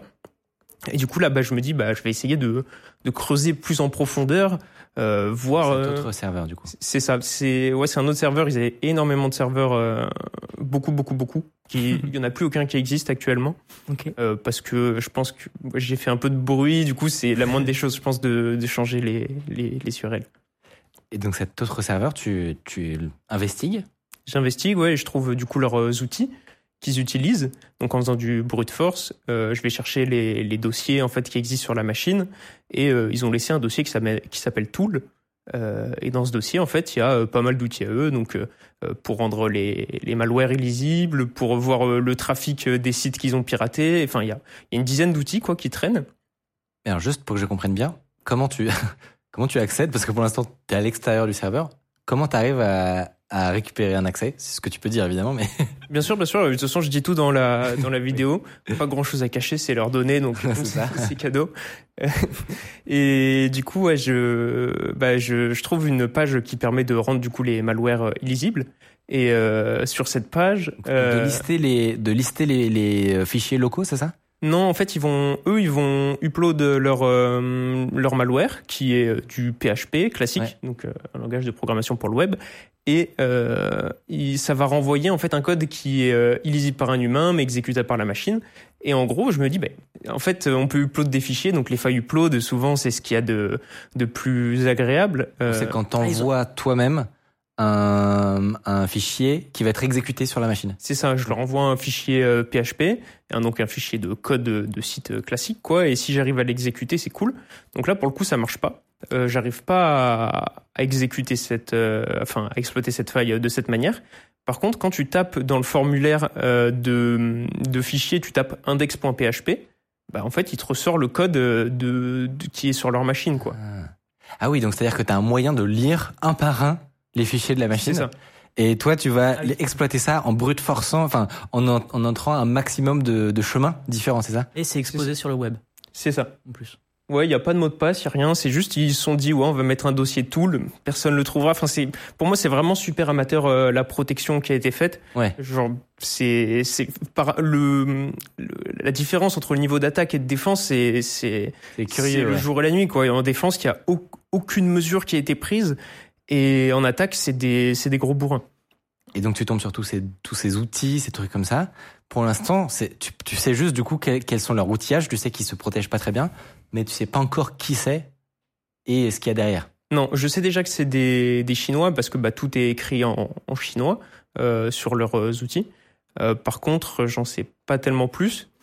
Donc, je décide de, bah, de, en gros, lire les, les codes de, le code de leur fichier, c'est cool. Mais ce qui serait mieux, c'est de pouvoir, bah, en fait, euh, écrire euh, des fichiers, exécuter des commandes, en fait, essayer d'avoir un niveau d'accès un peu plus important. Donc pour ça, je lis, bah, je regarde les fichiers de config, euh, je tape des trucs à la main, tranquillement, des fichiers qui pourraient m'intéresser. Et il se trouve que c'est un serveur qui sert à stocker euh, bah, tous leurs virus. Il y a énormément de virus à eux qui sont stockés dessus, de virus, pardon, de malware. Et, et du coup, bah, en fait, je vais, je vais rapidement tomber là-dessus et en fait, je vais utiliser euh, leur, euh, leur backdoor à eux pour rentrer parce que bah, elles sont là sur le serveur, quoi. Ah, des barres. Donc Ah, c'est. oui. J'avais pas compris ça, moi. ok, donc ça veut dire que tu, tu, tu utilises leurs propres outils pour faire des trucs sur la machine. Bah en fait, ouais, je vais, j'ai trouvé euh, une backdoor à eux qui traînait et du coup, j'ai mis la mienne. Et à partir de la leur, parce que je comprenais pas tout, tout, tout, et c'était, j'ai trouvé une très simple en fait où je pouvais mettre un fichier euh, facilement. Je l'ai fait. Et là, à partir de ce moment-là, bah, j'ai un accès euh, un peu, enfin, j'ai un accès euh, un shell quoi. Je peux taper des commandes, je peux modifier les fichiers, je peux, je peux les télécharger. Et je suis déjà un peu plus à la maison. Donc là, à partir de ce moment-là, c'est littéralement comme si tu avais un accès euh, complet, euh, Bah. quasi, quasi complet à la machine. Normalement, ça devrait pas être le cas parce que, euh, enfin, normalement, un serveur web, ça va tourner sur euh, Apache. Enfin, il va avoir des permissions euh, particulières. Eux, pour le coup, c'est un serveur Windows et euh, le serveur web tourne en tant qu'admin.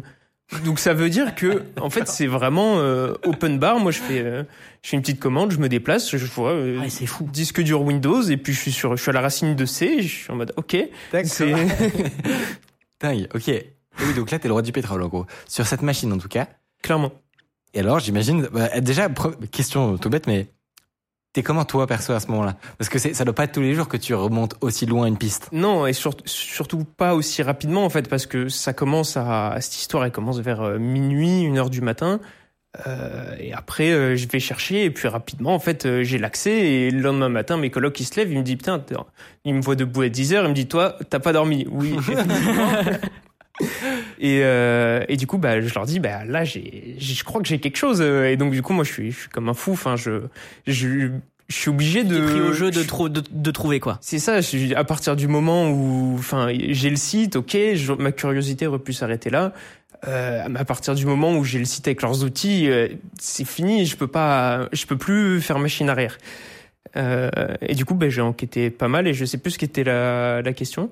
Non, non, c'était, je te demandais Ah oui, comment oui. toi tu te sentais ce moment-là. Ah oui, bah, énormément d'adrénaline, peu de sommeil et beaucoup de recherche. Et ouais, parce qu'en gros, cette histoire s'étale sur trois jours euh, maximum, je pense. Quatre jours, peut-être il y a eu un jour de trop au milieu, mais globalement, c'est ça. Euh, et du coup, bah, je décide de, je commence à lire un peu tous les, tous leurs fichiers de code. Je me dis, bah, comment ils travaillent, parce que moi, des hackers, j'en sors beaucoup, des WordPress, ça m'est, j'en ai sorti des sites, j'en ai désinfecté, euh, des, je te dirais des, des milliers, enfin, vraiment, euh, parce que souvent, ils, en fait, ils hackent un site et puis ils hackent les 99 autres à côté. Du coup, bah, là, juste sur cette mission, on a 100, donc ça va vite, quoi. Euh, et du coup, je, mais j'ai rarement l'occasion de voir euh, comment ces mecs-là travaillent. Donc, je lis un peu leurs fichiers de code, j'essaye de voir euh, euh, comment ils opèrent, et, au final, je me promène sur le Windows et je trouve euh, un fichier BAT qui s'appelle ip.bat.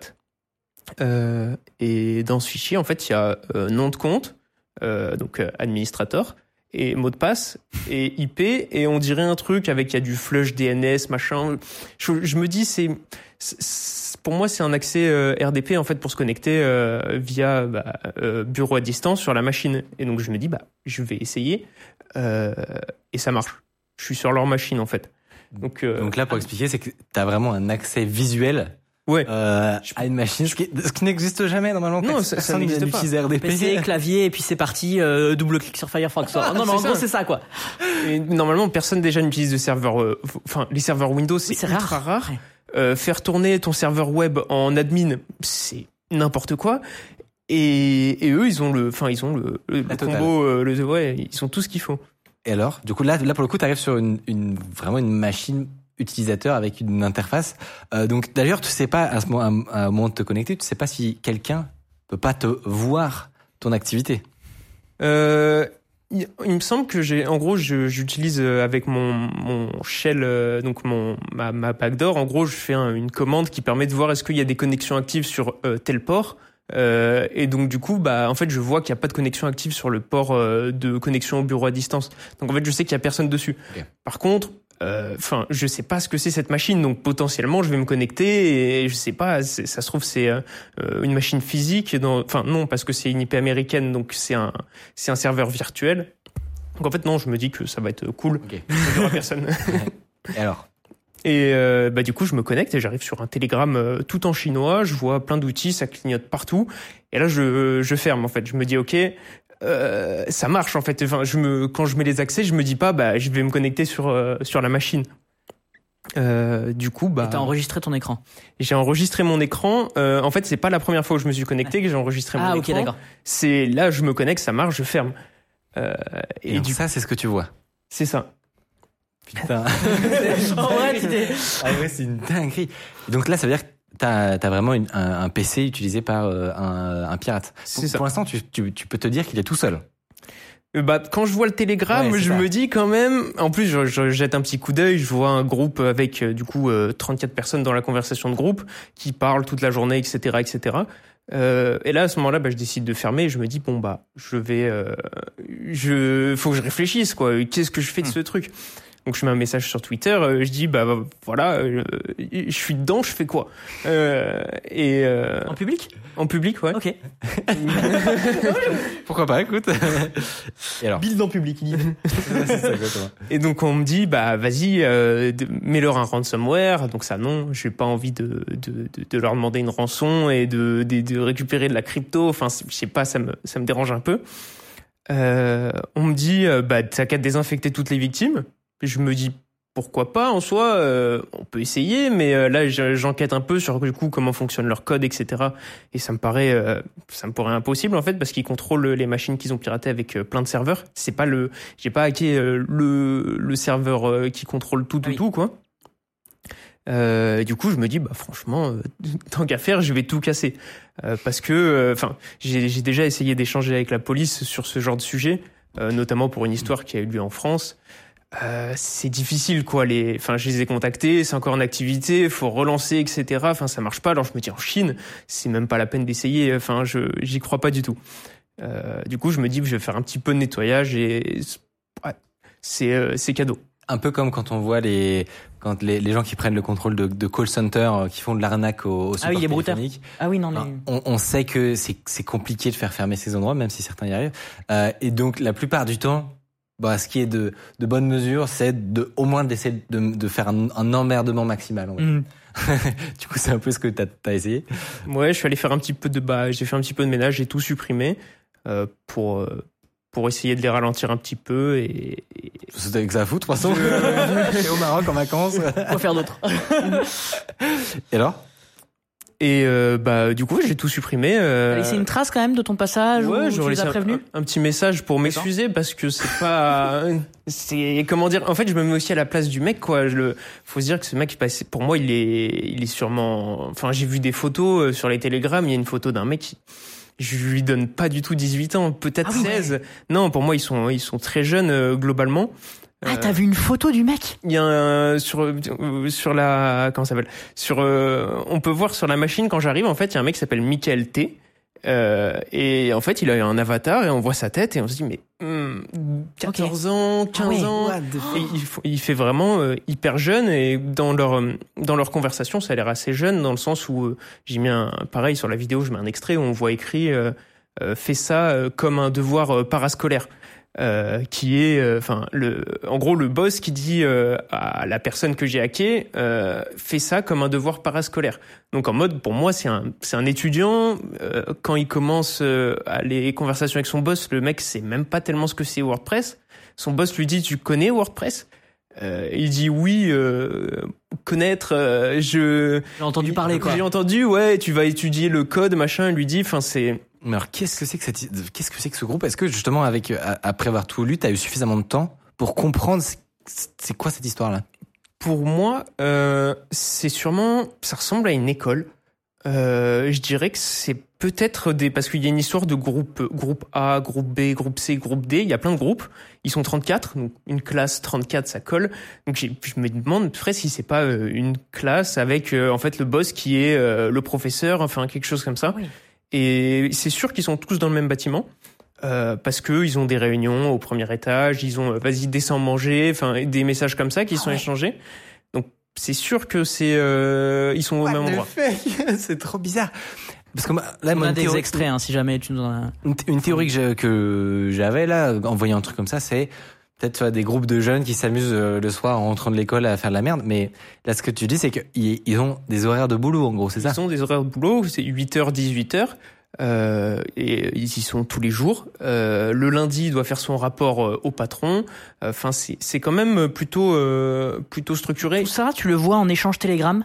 Ouais, j'ai téléchargé toutes leurs conversations, j'ai lu beaucoup, beaucoup, beaucoup pour essayer de comprendre un peu bah, comment comment ils travaillent, comment ils fonctionnent.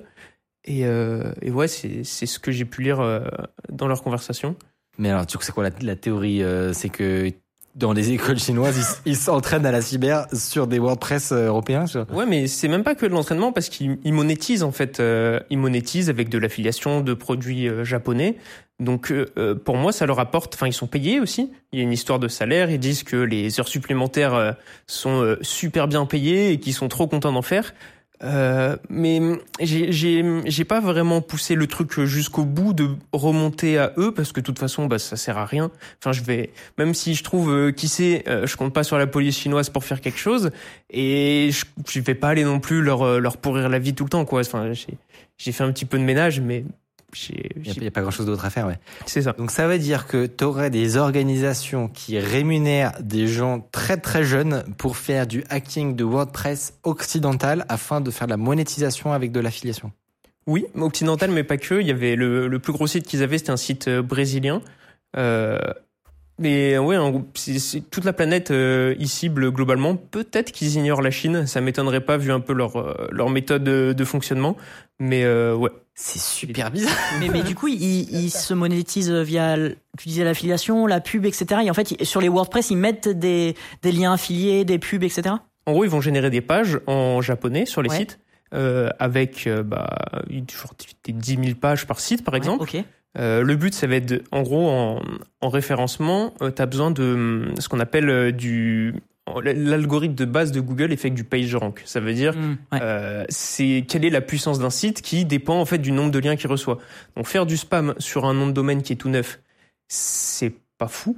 Euh, alors que faire du spam sur un, j'en sais rien, sur un site d'actualité euh, brésilien, typiquement le, le- enfin un gros média brésilien, bah c'est top.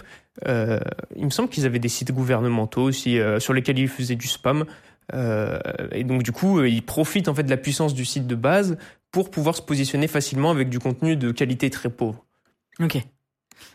Alors, il y a, ouais. oui, il y a, un- il y a un truc qui, qui est intéressant parce que ça ne s'arrête pas là, l'histoire, entre guillemets. Ça, c'est le moment où du coup tu, tu découvres tout, tu, tu télécharges tout ce que tu peux. Et après, suit un, un jeu du chat et de la souris entre toi et les gens qui, qui gèrent l'ordi. Est-ce que tu peux nous expliquer les petites gouttes de sueur que tu as eues Enfin, co- comment ça se passe après? Bah, moi, j'avais pas prévu de repasser à la base euh, parce que bah, je me dis, je défonce tout. Euh, les mecs, ils vont changer de serveur euh, assez vite, quoi. Donc, euh, au, au début, je me dis pas que que je pourrais revenir, mais quand même, le Hmm, je vois de quoi tu parles, j'oublie une étape. je, je, leur, je leur ai laissé un petit mail du coup pour, bah, j'aurais bien aimé rentrer en contact avec eux en fait pour pour discuter. Je leur laisse un mail jetable et du coup le lendemain je me réveille, je me dis bah est-ce qu'ils m'ont est-ce qu'ils m'ont contacté? Et euh, bah du coup non. Euh, et, euh, et je décide en fait de les de les attendre sur leur machine euh, pour quand il va euh, j'attends en fait à 8 heures euh, heure euh, heure chinoise donc l'heure à laquelle ils commencent le travail puisque entre temps en fait j'ai lu toutes leurs conversations Telegram. Je sais je sais quels sont leurs horaires etc etc donc je me dis bah je vais l'attendre en- sur sa machine. Et quand il va se connecter bah je vais le voir puisque connexion bureau à distance RDP on peut pas être deux être connectés. Donc quand il y en a un qui se connecte l'autre se fait déconnecter du coup, je l'attends euh, sur sa machine. Et, euh, et au moment où il me déconnecte, bon, je lui laisse un peu de temps parce que euh, je lui laisse le temps de profiter euh, de la machine toute vide et du message que je lui ai laissé.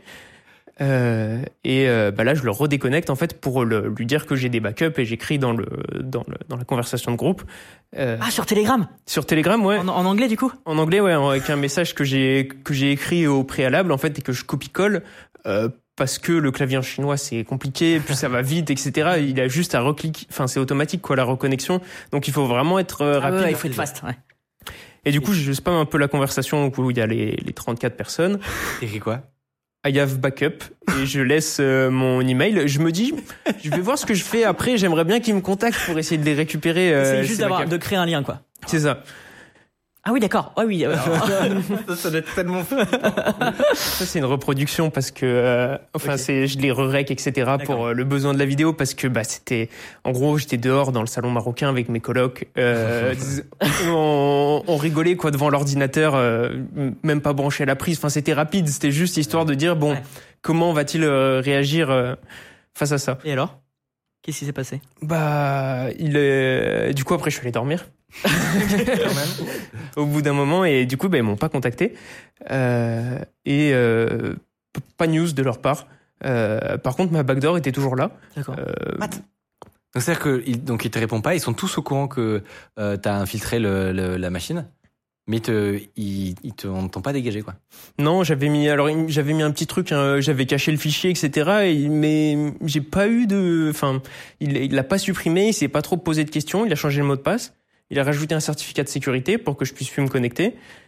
Et, j'ai réessayé marche pas. Du coup après j'ai su retourner les hacker une fois. Euh, c'est là où je pensais en fait que je pourrais pas les hacker deux fois. Enfin en- moi quand à partir du moment où je supprime tout je l'attends sur sa machine je lui dis que j'ai des sauvegardes, euh, je m'attends à que bah c'est fini quoi. Pour moi ça, ça signait déjà la fin, mais je suis quand même reparti les hacker un petit coup parce qu'ils avaient euh, laissé la backdoor. Et du coup, tu retournes dessus. Je retourne dessus. Euh, évidemment, j'ai téléchargé bah, toutes leurs conversations Telegram, etc. Et je me dis bon, je vais aller voir euh, quelle est sa réaction suite à suite à au piratage.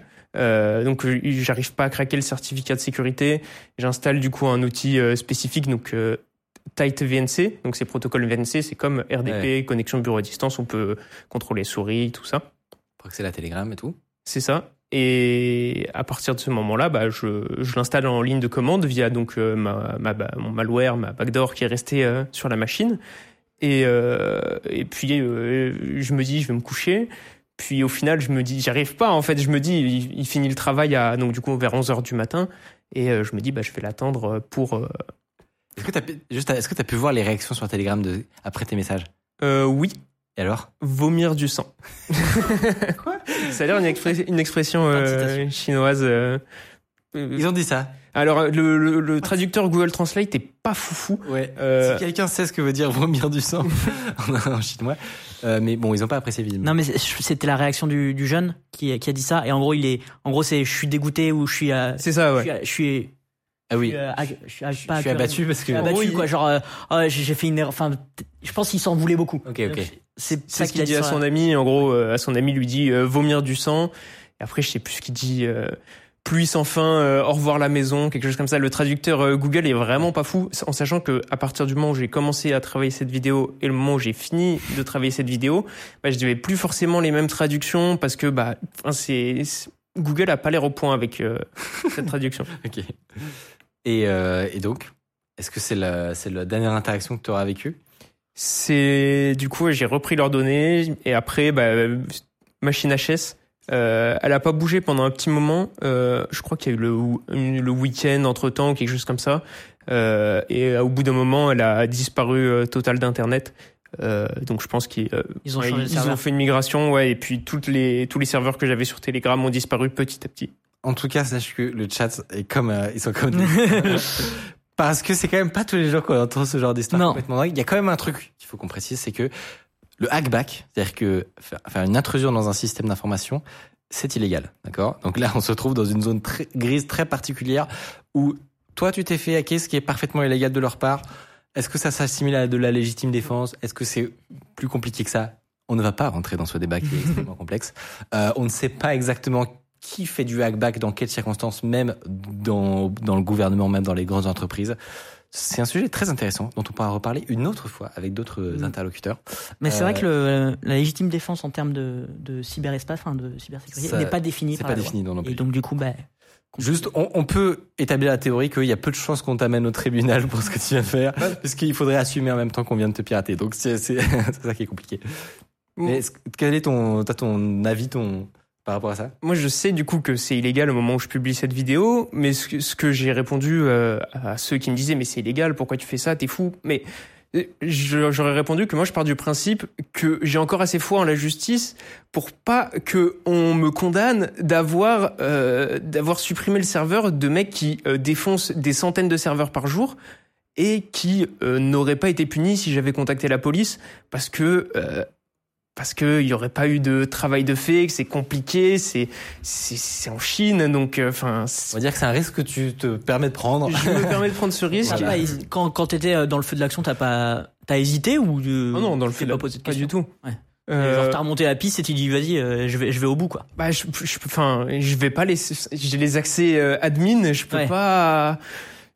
C'est trop tard, quoi. Il faut faire quelque chose, euh, peu importe ce que c'est. Mais je pense que à refaire, j'aurais essayé de d'essayer de remonter plus haut dans le réseau, parce que là, ok, j'ai shooté une machine, c'est bien, mais euh, de toute façon, ils sont 34, donc le code, ils vont le refaire. Est-ce est-ce que tu t'es posé la question de, au lieu d'y aller en mode bourrin, je supprime tout, genre de, de, de laisser genre un honeypot ou une backdoor euh, cachée un peu pour essayer d'a- d'avoir une tour de surveillance sur leurs activités pendant plusieurs mois J'y ai pensé, mais enfin, j'étais, j'étais pas trop dans le. Ouais, c'était en one shot, quoi. C'est ça. J'allais déménager. Euh, j'étais, euh, j'avais, je devais jouer au poker, etc. Il y avait Ouais. des gros tournois qui arrivaient. Enfin, c'était, c'était une semaine, euh, on va dire, euh, qui s'est passée. euh, c'est le hasard, quoi.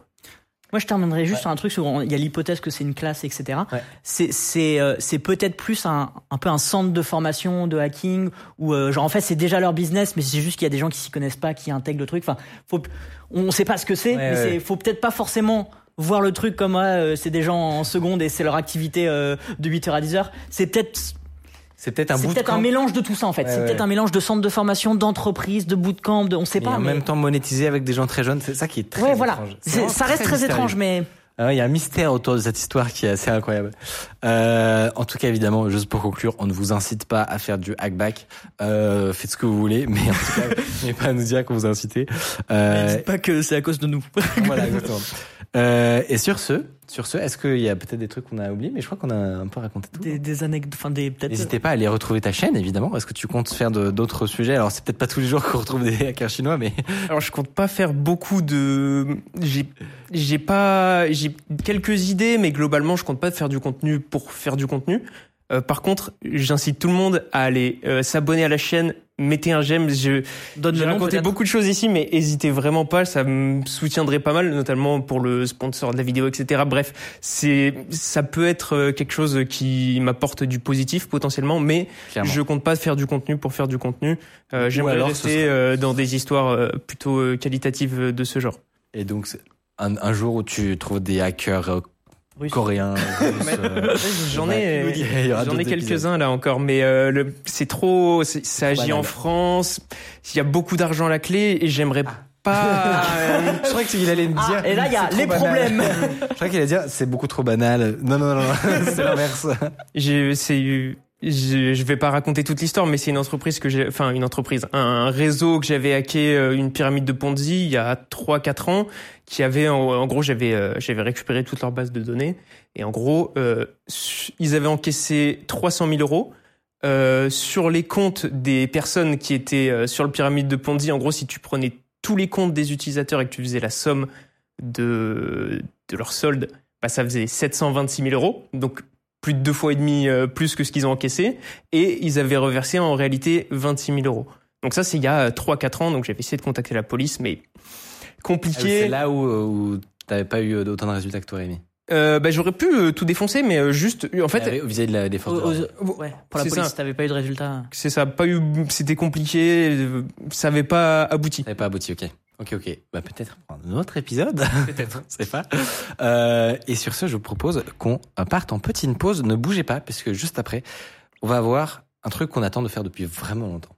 À savoir interviewer et discuter avec des gens qui sont chargés de faire la défense d'une très grande en- entreprise. C'est Doctolib. Et pour le coup, on va passer de l'autre côté. on va parler avec des gens qui, eux, se font pirater euh, ou subissent des attaques et comment ils font pour se défendre? Salut Si vous appréciez Underscore, vous pouvez nous aider de ouf en mettant 5 étoiles sur Apple Podcast, en mettant une idée d'invité que vous aimeriez qu'on reçoive. Ça permet de faire euh, remonter Underscore. Voilà. Telle une fusée. Euh, Est-ce que déjà pour commencer, avant qu'on rentre dans le vif du sujet qui nous réunit aujourd'hui, vous voulez vous présenter et nous expliquer ce que vous faites chez Doctolib Vas-y, on commence par le haut. Ok. bon. Bah, du coup, euh, moi, je suis Cédric. J'ai la responsabilité de toutes les activités euh, cyber du groupe euh, Doctolib. Très clair. et donc au quotidien, ton travail ressemble à quoi? Bah, c'est de gérer une équipe de joyeux drilles qui euh, essaye de protéger euh, toute notre infrastructure. Et c'est une équipe de combien à peu près pour moi Aujourd'hui, on est, euh, il y a 21 ingénieurs à temps plein et après, on a une cote-part des équipes euh, de la tech et d'autres équipes qui euh, contribuent à la sécurité. Donc, en nombre d'équivalents temps plein, on est plutôt entre 60 et 100 personnes. Ok. Et donc que des profils plutôt euh, cyber. Euh, L'équipe sécu, c'est 100% des ingés cyber. Ouais. dont Dont moi. donc Clément. Ouais. Euh, et, et toi, au quotidien, qu'est-ce que tu fais? Quelle est ta, ta Bah, formation? du coup, moi, je suis dans une partie. euh, Cédric, il le dit pas, mais il a plusieurs équipes euh, qui sont en plus ou moins spécifiques. Et moi, mon équipe, on aide les développeurs à développer correctement. on va auditer leur code, on va regarder ce qu'ils font, on va leur faire des précos un peu sur sur les algos à utiliser, la manière de développer. Ok. Voilà. Je fais la sécurité des développements. Donc ton, ta journée, c'est lire du code. C'est pas lire du code, c'est euh, lire euh, des descriptifs des devs qui nous disent bah on va faire ça comme ça. Euh, donc moi je vais aller euh, Toi, tu dois repérer tout ce qui va pas. Et tout Bah, ce je qui leur dis mauvaise euh, idée. ça, euh, c'est peut-être pas une bonne idée de le faire comme ça. On va peut-être utiliser plutôt tel algo, euh, telle manière de faire. Et après ils codent et là on va regarder le code qu'ils qu'ils font et dire ouais, ça, ça me paraît ok. Ok. Putain, c'est hyper intéressant. Et donc j'imagine que vous avez aussi du, du défensif. Est-ce que vous avez des, des gens qui essaient de vous, vous auto-hacker ou des trucs comme ça? Ouais. Euh, on a des équipes de, on a une red team ouais euh, chez nous. Euh, donc c'est la grosse bataille entre la red team et la blue team. On a un compteur où on met des, des scores euh, en mode de, Ah. on t'a pas vu, on t'a vu. bah justement, on spoil, on spoil pas trop parce qu'on va revenir entre autres sur ça.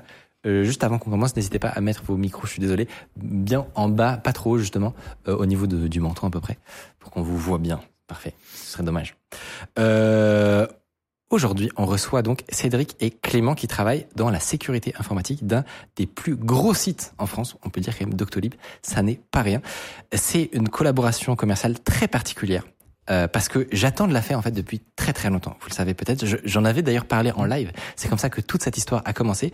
C'est que je désespère depuis euh, des années de discuter avec euh, des hackers et des équipes de, de- des équipes de cybersécurité qui parleraient sans filtre de c'est comment exactement de protéger une, une boîte de cette taille en 2024 Quelles sont les attaques les, euh, les plus folles ou les plus tordues que vous ayez jamais euh, subies? Euh, Si oui, qui était derrière, si vous le savez? Euh, Est-ce que c'est stressant comme métier? Enfin, plein de questions que les gens peuvent se poser. On verra à quelles questions vous pouvez répondre et à quelles questions vous ne pouvez pas répondre. Euh, mais surtout, et c'est ça qui va nous intéresser, on va revenir dans le détail sur l'une des plus grosses cyberattaques que vous ayez eues euh, de votre histoire. C'était euh, au beau milieu de l'été, il y a quelques années. Vous allez nous, nous expliquer tout ça. Avant, est-ce que, euh, déjà merci beaucoup d'avoir accepté de, de venir. Franchement, ça fait très plaisir. Ah, Merci à toi de nous recevoir. Qu'est-ce qui, est-ce que vous pouvez me raconter un peu comment, euh, comment euh, tout ça c'est, enfin, c'est venu d'où? Qui, qui était là le, ce jour de, de live? Et, euh, et, euh, et a eu l'idée de, de, de venir tout simplement? Bon, on est plusieurs à Sur suivre quand même l'émission et du coup, euh, on t'a entendu dire euh, exactement ça. On est à la recherche euh, de boîtes qui seraient prêtes à parler de ce qu'elles ont vécu. Donc nous, on s'est dit, bah, c'est intéressant. Donc on a vu avec les gens de la com, on s'est dit, peut-être qu'on peut euh, en parler parce que nous, ça ne nous dérange pas. On est hyper transparent euh, sur ce qu'on fait et ce qu'on vit. Donc euh, Ils ont Oh, pas hein. été euh, durs à convaincre? Hyper motivé. Bah, c'est non, c'est trop bien. C'est trop intéressant parce que justement, il peut y avoir parfois des petites réticences à parler de cybersécurité, mais ça paraît absurde parce que, au contraire, je trouve que c'est justement en, en ayant une démarche où on se partage un peu, ben, pour que, enfin, que les gens découvrent comment on sécurise bien une entreprise, que la, on sait bien que la sécurité à 100%, ça n'est pas possible. Ce qu'on fait constamment, c'est construire le château le plus robuste, mais c'est vous qui allez nous parler de ça. Euh, Est-ce que Cédric, justement, t'as, tu- c'est quoi toi ton point de vue sur le fait de s'exprimer sur ces sujets-là? Est-ce que T'as eu une petite réticence avant de venir ou, pas du Alors, tout? franchement, pas de réticence. On en a. C'est un sujet auquel on réfléchit depuis pas mal d'années. Euh, et puis, euh, bah, la maturité venant, on s'est dit qu'effectivement, on avait pas mal de choses à partager. On a, on a quand même une infrastructure qui est très très particulière. En termes de chiffres, c'est euh, assez euh, éloquent. On en discutait tout à l'heure avec Clément. Par exemple, on a une base de données qui, qui fait 25 téras de mémoire vive, donc qui est probablement une des plus grosses bases de données transactionnelles hébergées en Europe. Euh, on a une volumétrie de trafic qui est de l'ordre de 2 milliards de requêtes euh, par jour, euh, 100 millions de visites uniques. Donc c'est un écosystème qui est super intéressant d'un point de vue de sécu. On développe, enfin on a des équipes de dev qui font trois mises en prod par jour. Donc ça te laisse imaginer un peu tout ce que ça implique en termes de suivi des devs, des procédures. Donc c'est un écosystème qui est super sympa. Et euh, en fait, il y a une partie de l'idée qui est venue du fait que nous, quand on cherche bah, des solutions à nos problématiques, on n'en trouve jamais. Et il y a probablement des boîtes qui sont dans, le même, euh, dans la même position que nous. Et on s'est dit que si on avait un peu de choses à partager, bah, c'était une bonne idée de le faire. Eh ben, ça fait très très plaisir, clairement. Euh, déjà, pour euh, pour commencer, pour peindre le tableau, c'est quoi vos, en gros, vos principaux enjeux en cyber pour une boîte de cette envergure? Par exemple, il y a combien de personnes qui sont euh, dédiées uniquement à la cybersécurité chez vous?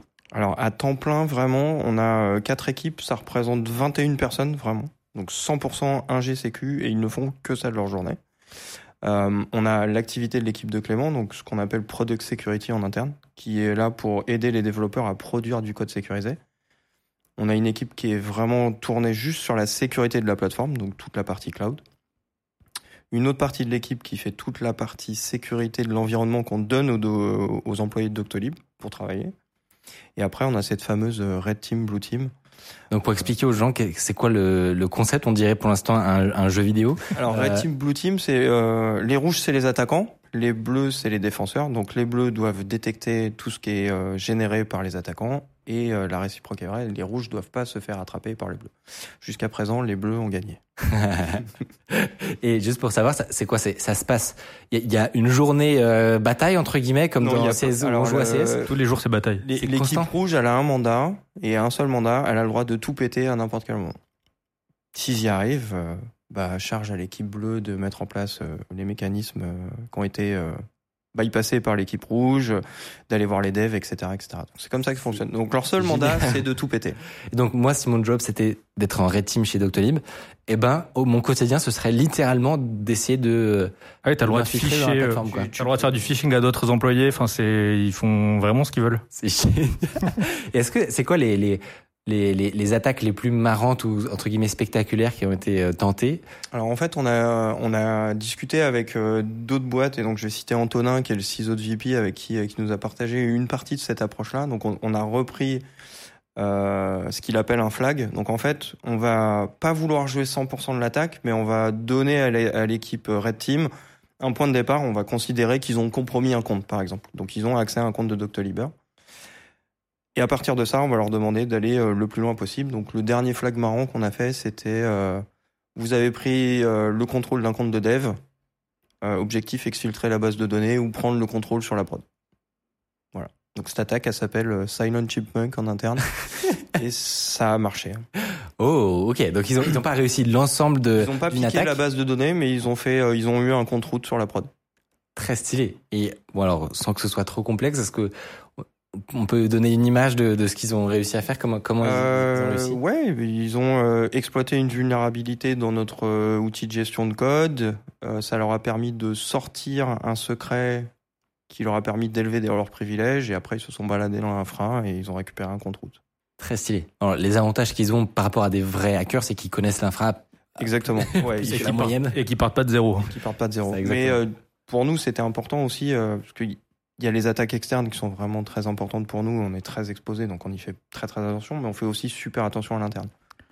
Et suite à ça, on remonte des trucs aux éditeurs euh, justement de solutions de gestion de code pour leur dire il y a un truc qu'ils ont utilisé qui est peut-être pas très clair dans votre doc, qui est Ouais. exploitable et qui est assez limite. Donc voilà, il a- on remonte aussi des trucs à l'extérieur en disant euh, les problématiques sont pas que chez nous sur de la configuration. Par exemple, l'outil est peut-être pas. fou. Ok. Alors du coup, justement, pour expliquer ce que ce que toi tu, tu fais, Clément, euh, c'est que mettons, on découvre, vous découvrez une vulnérabilité ou une problématique, quelque chose qui est, qui est mal implémenté, euh, des choses comme ça. Qu'est-ce que qu'est-ce que toi tu fais à partir de ça Alors, ça n'arrive plus Alors en fonction de comment ça remonte en soi, on va déclencher ce qu'on appelle des crises, en gros des crises, on appelle ça. Donc là, il y a tout le monde. C'est la merde en gros. C'est la merde, ça sonne de partout. Il y a les téléphones de plein de gens qui se mettent à sonner en disant il y a un problème. Et en fonction, on va aller voir l'équipe de développement qui s'occupe de ça. On va leur dire bon, on se pose euh, où est le problème, faut qu'on trouve le problème.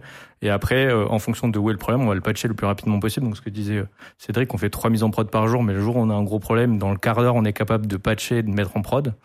Et donc euh, quand on fait ça, et après on va écrire ce qu'on appelle euh, des post-mortem, ça vient un peu de tout ce qui est aviation, euh, où tu vas faire des retours sur ce qui s'est passé, et là tu vas expliquer d'où vient la vulnérabilité, pourquoi on l'a, et alors il y a, il y a- on a plein de procédures, et c'est assez euh, guidé, mais on va avoir des trucs qu'on appelle euh, les 5 why, donc les 5 pourquoi, donc on va expliquer pourquoi c'est arrivé, et alors on fait une explication pourquoi ce truc-là est arrivé, et on fait 5 fois, jusqu'à se dire l'origine réelle du problème c'est ça, Ok. donc il faut corriger ça, et alors après on a des plans d'action pour, euh, pour aller corriger tout ça. Et donc toi, t'expliquais notamment ta spécialité, c'est tout ce qui est le, le développement correct ou le développement Ouais. sécurisé.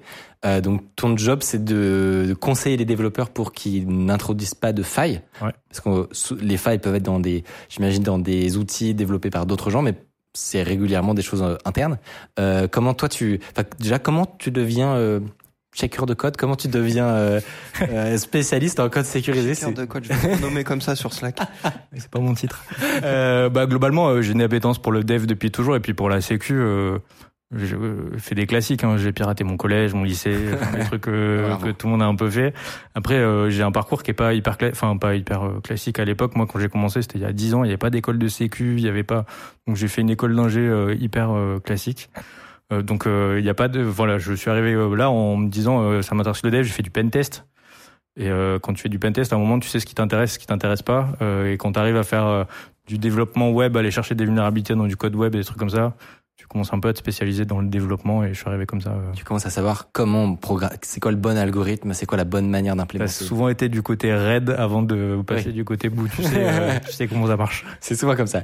Alors, pour commencer sur des choses un petit peu simples, entre guillemets, est-ce que vous êtes victime de DDoS, par exemple? Ouais, ça arrive souvent. ça arrive très souvent. En fait, on a une volumétrie de trafic qui est tellement énorme qu'on a beaucoup de trafic qu'on pourrait appeler garbage, donc trafic poubelle, qui va s'insérer là-dedans. Et en fait, ce qu'on va détecter, nous, c'est des pics. Et suivant la durée et l'intensité, on va considérer ça comme un DDoS. Donc parfois, c'est des trucs qui sont générés automatiquement. Parfois, c'est des choses qui sont vraiment très très ciblées. Il paraît que, par exemple, vous êtes fait DDoS par le président. Celui-là, c'est le plus beau qu'on ait jamais vu. Celui-là était vraiment magique. Ouais. En fait, faut se remettre un peu dans le contexte. C'est contexte de pandémie. Au moment de la deuxième campagne de vaccination, euh, on était un des trois prestataires retenus par l'État pour aider euh, les gens à se faire vacciner. Donc, il n'y avait pas que nous sur ce sujet-là. Et un soir, on a euh, le président Macron qui, le 12 juillet, si ma mémoire est bonne, qui passe à la télévision à 20h et qui explique à tout le monde que pour l'été, si vous voulez pouvoir aller boire un verre dans les bars, faire la, fête, il vous faut absolument une deuxième dose de vaccin. Et là, on s'est fait défoncer. Alors que pourtant, vous avez des infrastructures solides, des trucs comme ça. Ouais, en- Mais là, c'est, faut dire que c'est passé euh, sur toutes les télés de, de France, de En Navarre. fait, c'est assez marrant parce qu'on avait des métriques précédentes. On a euh, Stan, notre PDG, qui passe euh, assez régulièrement, ou à cette époque-là, qui passait assez régulièrement à la télé aussi, parce que c'était un sujet d'actualité. En gros, quand Stan passe à la télé, notre trafic fait x3, mais on est prévenu que Stan va à la télé. Donc, euh, nos équipes nous disent attention, ce soir il y a Stan, voilà, préparez l'infra, ça va peut-être tousser un peu. Euh, malheureusement, on n'a pas ce même niveau de connivence avec le président. Avec Emmanuel Macron. Et lui, quand il passe à la télé, notre trafic il fait x10 Et il nous prévient pas. et il nous prévient pas. Et, et même si on a des mécanismes qu'on appelle l'autoscaling, donc en fait notre infra elle est élastique, c'est-à-dire que elle se, elle augmente et elle réduit en fonction de la charge qui est appliquée dessus. C'est un mécanisme qui prend 15 minutes à peu près pour arriver à soutenir la charge. Et en moins de 15 minutes, on s'est fait bien tabasser, ouais. Il suffit que le pic soit suffisamment euh, Ah, il, court et il était très très intense. violent. Ouais. Ouais, il était vraiment violent. Ah oui, vraiment, on a fait x10 en trafic en euh, moins de 3 minutes, je pense. Ouais, moins de 3 minutes. Et est-ce que, donc ça c'est un, ex- un exemple fortuit, entre guillemets, est-ce que vous avez vraiment des DDoS dont vous savez qu'ils sont malicieux euh, et le genre de raison qui pourrait expliquer ça? Alors, il y en a, il y en a eu pas mal euh, pendant la, la pandémie, en fait, pour des raisons plutôt euh, liées à de l'activisme.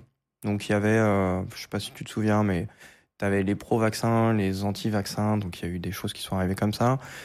Il y a eu aussi un peu de contexte géopolitique parce que, euh, bon, y a, dans certaines situations, euh, les positions du gouvernement français vis-à-vis de ça n'étaient pas en lien avec celles de certains autres pays. Donc, on a pris un peu de trafic. Et plus récemment, là, on a vu des premiers DDoS qui ressemblaient très très fortement à des choses très automatisées, voire euh, liées à des, euh, de la génération via de l'AI. D'accord. Donc ça, c'était et ça, c'est très récent, c'est arrivé au mois d'août.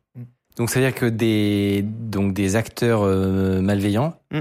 essaient de pourrir votre plateforme avec du contenu généré par IA. Ouais, plus Et en fait, mais la typologie, elle change parce qu'une une attaque DDoS, globalement, c'est quelque chose qui est assez violent, mais assez long dans le temps. Donc ça s'arrête pas. euh, Mm.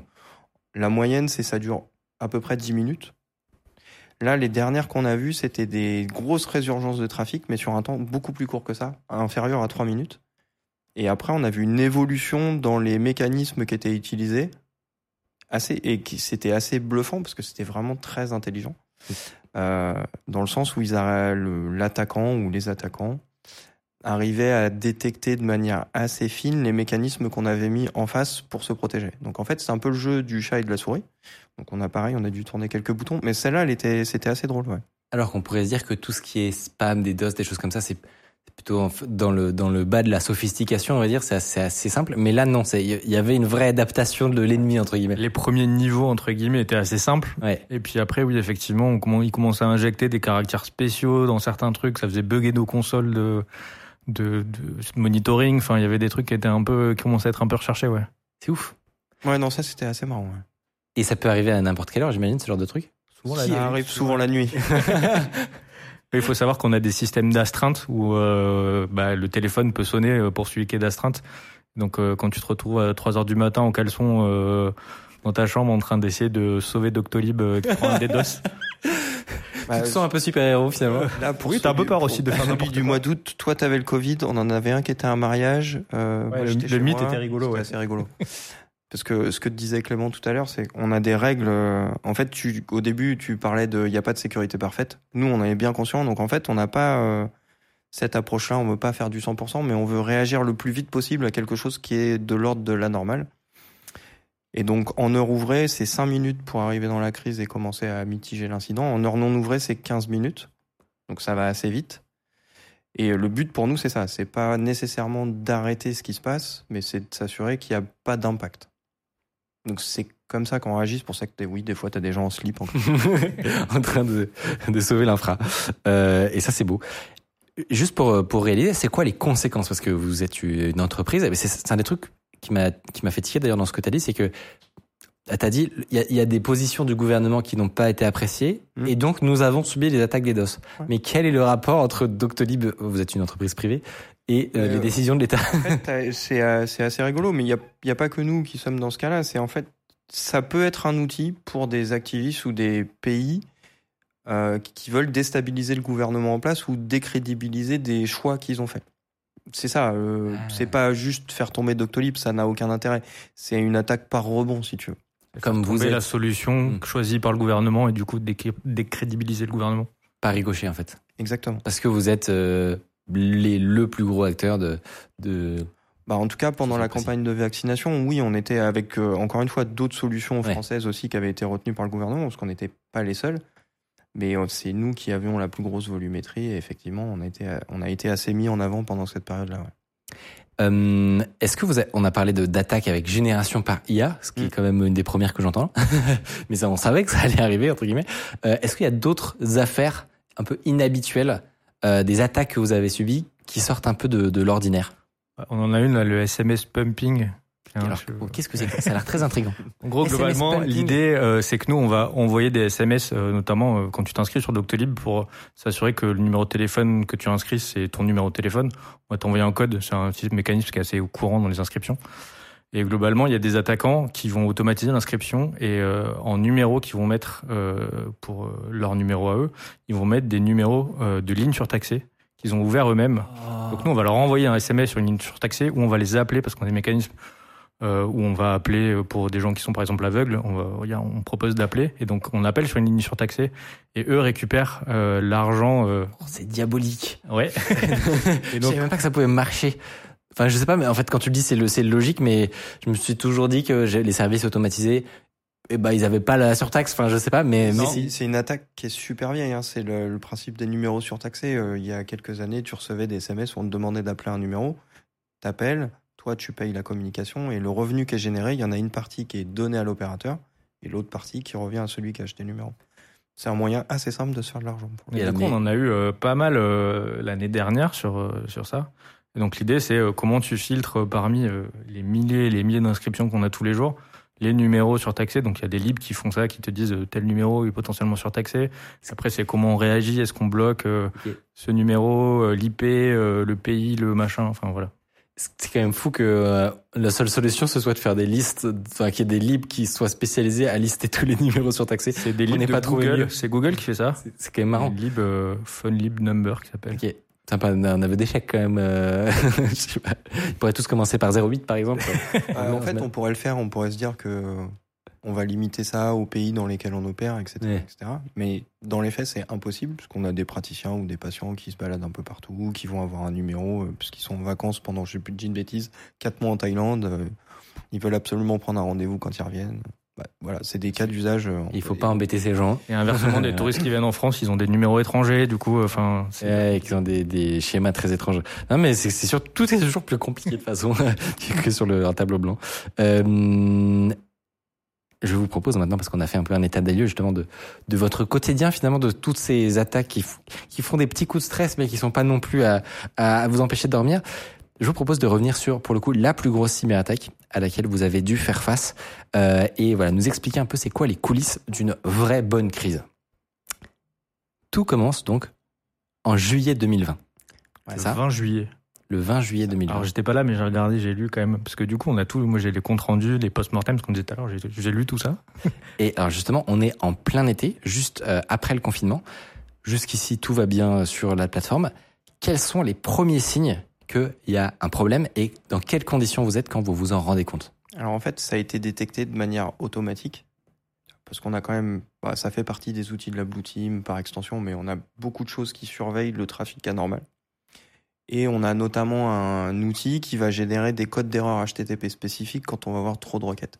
Ça, quand on en voit trop dans un temps très court, ça fait sonner des alarmes automatiques. Donc c'est comme ça qu'on l'a détecté. Ça a été détecté à 2h15 du matin, je crois. Et ça, ça déclenche automatiquement une crise. Et donc ça, ça, ça Voilà. sonne. Il y a un Ça- téléphone qui sonne en gros. Il y a quelqu'un qui ça. se réveille et qui regarde ce qui se passe. Ouais, parce qu'après, on a de l'astreinte, t'as les astreintes de niveau 1, niveau 2, niveau 3. Euh, si euh, dans l'équipe, il y a personne qui répond, à la fin, moi, je suis réveillé. Ok. ça, c'est sûr. Ça arrive pas souvent, mais ça arrive. Mais du coup, ouais, on a des, euh, on a une astreinte qui tourne, et donc, du coup, toutes ces alertes-là. En journée, on a un duty qui s'occupe que de ça, qui tourne. Et euh, la nuit, enfin, en heure non ouvrée, on a euh, quelqu'un qui est d'astreinte sur toute la semaine et qui a le droit de réveiller n'importe qui dans la boîte s'il a besoin. Donc Ça, c'est le début. ça c'est le début. Il y a une alerte quelque part qu'il y a euh, quelque chose beaucoup d'anormal. Il y a beaucoup d'erreurs. Euh, sur, euh, sur très peu de temps, il y a d'un coup un pic de beaucoup, beaucoup d'erreurs. Et alors, dans ce cas-là, qui est donc qui est le premier à agir dans cette histoire et qu'est-ce que qu'est-ce qu'il faut faire en gros? Bah là, vu que c'est une alerte qui est générée par un outil de sécu, c'est quelqu'un de l'équipe sécu qui va aller regarder. Et il, va ou elle va commencer à faire l'analyse euh, des logs, parce que du coup, on a les logs qui sont remontés en même temps que l'alerte. Et en creusant, on va s'apercevoir qu'il y a, une certaine logique business qui est utilisée. Et là, c'est pas le rôle de l'équipe sécu de maîtriser 100% de la logique business qui est portée par le logiciel. La logique business étant, tu utilises une fonctionnalité A qui va appeler une fonctionnalité B, et puis euh, si tu injectes un truc qui vient de C, tu as un résultat qui est Z, par exemple. Nous, on connaît pas ça forcément par cœur. Mais par contre, on connaît tous les, euh, Les briques. toutes les URL qui sont appelées, pour le dire de manière simple. Et quand on voit des combinaisons un peu bizarres, on va, s- on va commencer à se poser des questions. Donc ça, c'est ce qui a été fait par l'analyse sécu. On a vu, ok, euh, URL, enfin endpoint euh, a été appelé par ça, ça à telle heure, un nombre de fois assez inconséquent. Et donc là, du coup, on fait appel aux devs qui euh, sont les propriétaires de cette fonctionnalité-là. Et on leur demande, mais qu'est-ce qu'il y a derrière, quoi? Alors, c'est toujours 3 heures du mat ou? Ouais, non, il se passe un peu de temps, quand. Le temps de justement Ouais, de remonter la piste. Bah, en fait, le temps de l'analyse, ouais, c'est un peu long. Et donc vous allez voir ces développeurs. Qu'est-ce qui, qu'est-ce qui vous répondent Est-ce c'est, que c'est bien normal? Effectivement, c'est pas très normal ce qui se passe. Euh, qu'on a une IP euh, qui va euh, en creusant, on s'aperçoit qu'il y a un compte qui a 10 000 rendez-vous. On se dit c'est bizarre, il y a, y a quelqu'un qui s'est créé 10 000 rendez-vous. C'est assez bizarre, on comprend pas l'intérêt. Et en fait, en creusant, on se rend compte qu'il s'est pas créé 10 000 rendez-vous, il s'est approprié 10 000 rendez-vous, Hmm. mais qui à la base n'étaient pas les siens. Hmm. Et donc là, ça commence. Là, ça commence à être, ça commence à être chaud. Alors, après, il faut trouver pourquoi il y a ces 10 000 rendez-vous-là et pas euh, plus, et pourquoi cela. En fait, c'était des rendez-vous qui étaient dans un état un peu particulier.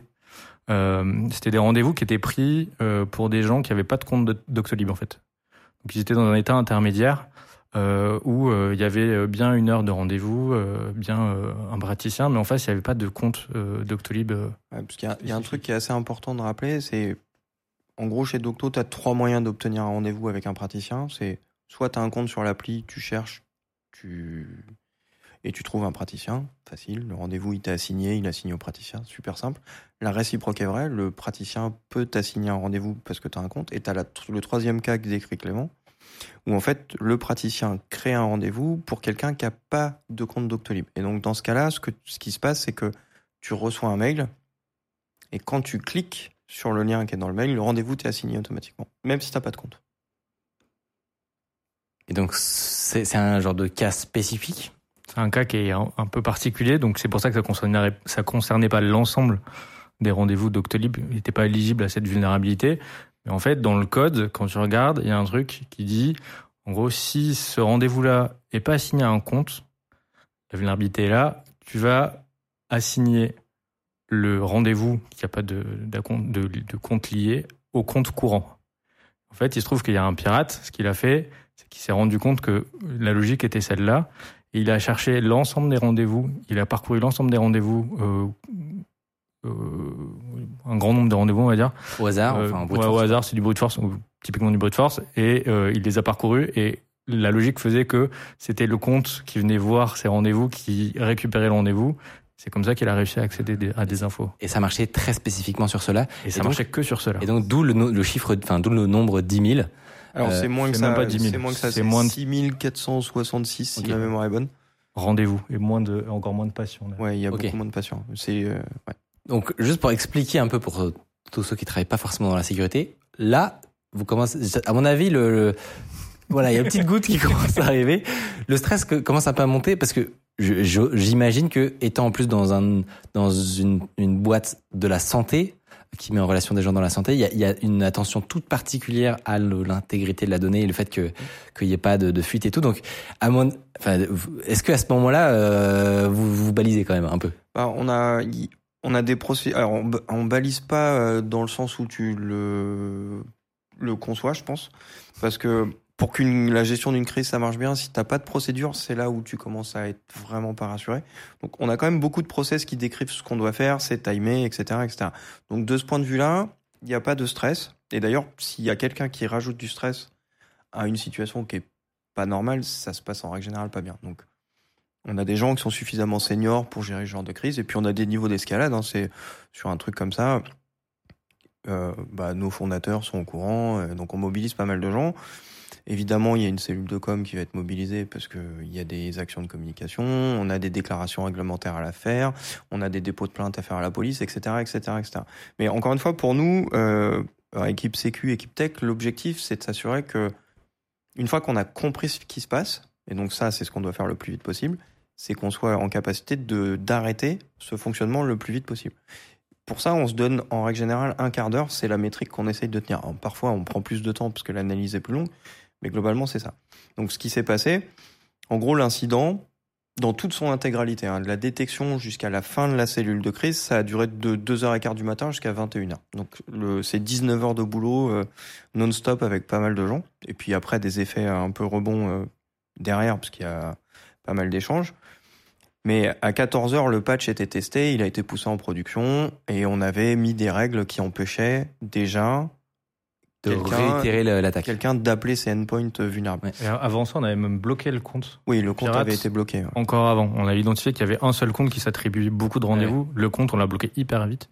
Et après, le patch, oui, il a été fait. euh, oui, c'est ça. Ouais, le patch a été testé à 14 heures euh, et puis ça a été rollout après dans la foulée. Donc, Ok. euh, voilà. Mais la durée de cet incident au global, c'est 19 Ouais, ouais, en fait, c'est super court. Mais à mon avis, court. du coup, c'est une période euh, où, où il faut être efficace. Alors, on a une règle, c'est euh, quand il y a un truc comme ça, on a le droit de mobiliser n'importe qui dans la boîte et tout le monde pose le stylo. La seule, euh, la, enfin, la, la seule urgence, c'est de traiter ce truc-là. Bah, pour le te reste, dire, on s'en fiche, quoi. le patch a été écrit par un des fondateurs de Doctolib. Sérieux Ouais. C'est dingue. C'est dingue parce que peut-être que ça concernait une- l'historique, enfin quelque chose qui était là dès le début et auquel il a participé. Ou il y a une non, raison même pas. Pour le coup, même pas. Mais euh, il- c'est un des fondateurs techniques du coup, et c'est lui qui a fait le patch. C'est- une très bonne anecdote, effectivement.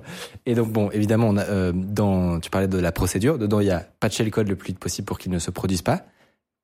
Est-ce que- Qu'est-ce qu'il y a d'autre, entre guillemets? Parce que j'imagine que. Bah, sur la partie tech, en fait, ça s'arrête assez vite. hein. Une fois qu'on a compris la logique de l'attaquant, qu'on sait ce qu'il faut corriger pour pas que ça se reproduise, après, les actions, On a identifié les impacts, qui, quels étaient euh, voilà les patients qui, qui avaient été touchés, euh, combien, euh, quelles étaient les, organisations à laquelle ils, ils appartenaient. Enfin voilà, on a donc il y a un peu de data crunching. Et après, euh, donc la crise continue, hein. on fait la com, on fait les déclarations, on appelle la police, on appelle le BFT, le CLCTIC, donc c'est les organismes cyber de la gendarmerie et de la police. Et on, on leur partage les éléments parce qu'ils vont nous aider à faire les investigations, savoir d'où vient l'attaque, etc. Et après, évidemment, une fois que tout ça s'est passé, que c'est un peu retombé, on va se dire, OK, qu'est-ce qu'il faut qu'on améliore? Donc, c'est les fameuses actions de post-mortem euh, dont parlait Clément tout à l'heure. Qu'est-ce qu'on va vouloir mettre en place pour que l'occurrence d'un truc comme ça devienne de plus en plus faible et tende vers zéro? Et donc là, il y a plein de solutions. Tu vas vouloir revoir des mécanismes de protection de ton code pour que ça soit plus fin, euh, que ça te remonte des alertes plus vite ou que ça soit euh, euh, moins sensible à une erreur de programmation. Typiquement, que tu pas de nouvelles logiques business comme ça qui réapparaissent. Donc, à l'époque, on avait à peu près 20 000 tests de bout en bout dans notre chaîne d'intégration continue. Aujourd'hui, on en a 55 000. Donc ça, c'est euh, donc une mise en prod. En gros, quand on valide la release, ça passe dans un, dans un cycle de tests. Il y a 55 000 tests de bout en bout qui sont joués. Ça dure 45 minutes. C'est poussé en prod après. Donc, en fait, pour expliquer, c'est une moulinette qui secoue le truc dans tous les sens pour Ouais, vérifier que ça marche. Là-dedans, t'as des tests sécu, tu t'as des tests fonctionnels. Enfin, il y a pas mal Ouais. de tests. Donc ça, c'est une des conséquences de cette attaque. Mais on aurait quand même augmenté le nombre de tests parce que le nombre de fonctionnalités augmente. Oui, oui. Forcément, les tests augmentent avec. On a investi un peu plus sur la- les, euh, les primes qu'on offre dans notre bug bounty. Donc chaque année, on essaye d'augmenter les montants. Alors, juste pour expliquer en, en quelques mots en quoi ça, ça consiste? Bug Bounty, euh, c'est tu payes euh, des pirates pour qu'ils te remontent. Alors des pirates, des white hats, on appelle ça euh, des pirates gentils, euh, pour que globalement ils te remontent des vulnérabilités et en fonction de ce qu'ils ont trouvé, tu vas les payer euh, plus ou moins. Là, pour donner une idée, euh, un pirate qui arrive à prendre euh, le contrôle d'une des machines de Doctolib, on a une variable d'environnement dans tous les serveurs de Doctolib. S'il arrive à nous la donner, euh, C'est un flag secret, quoi. c'est un flag secret. Il y a une adresse mail, il écrit à cette adresse mail, euh, il va gagner euh, 50 000 euros.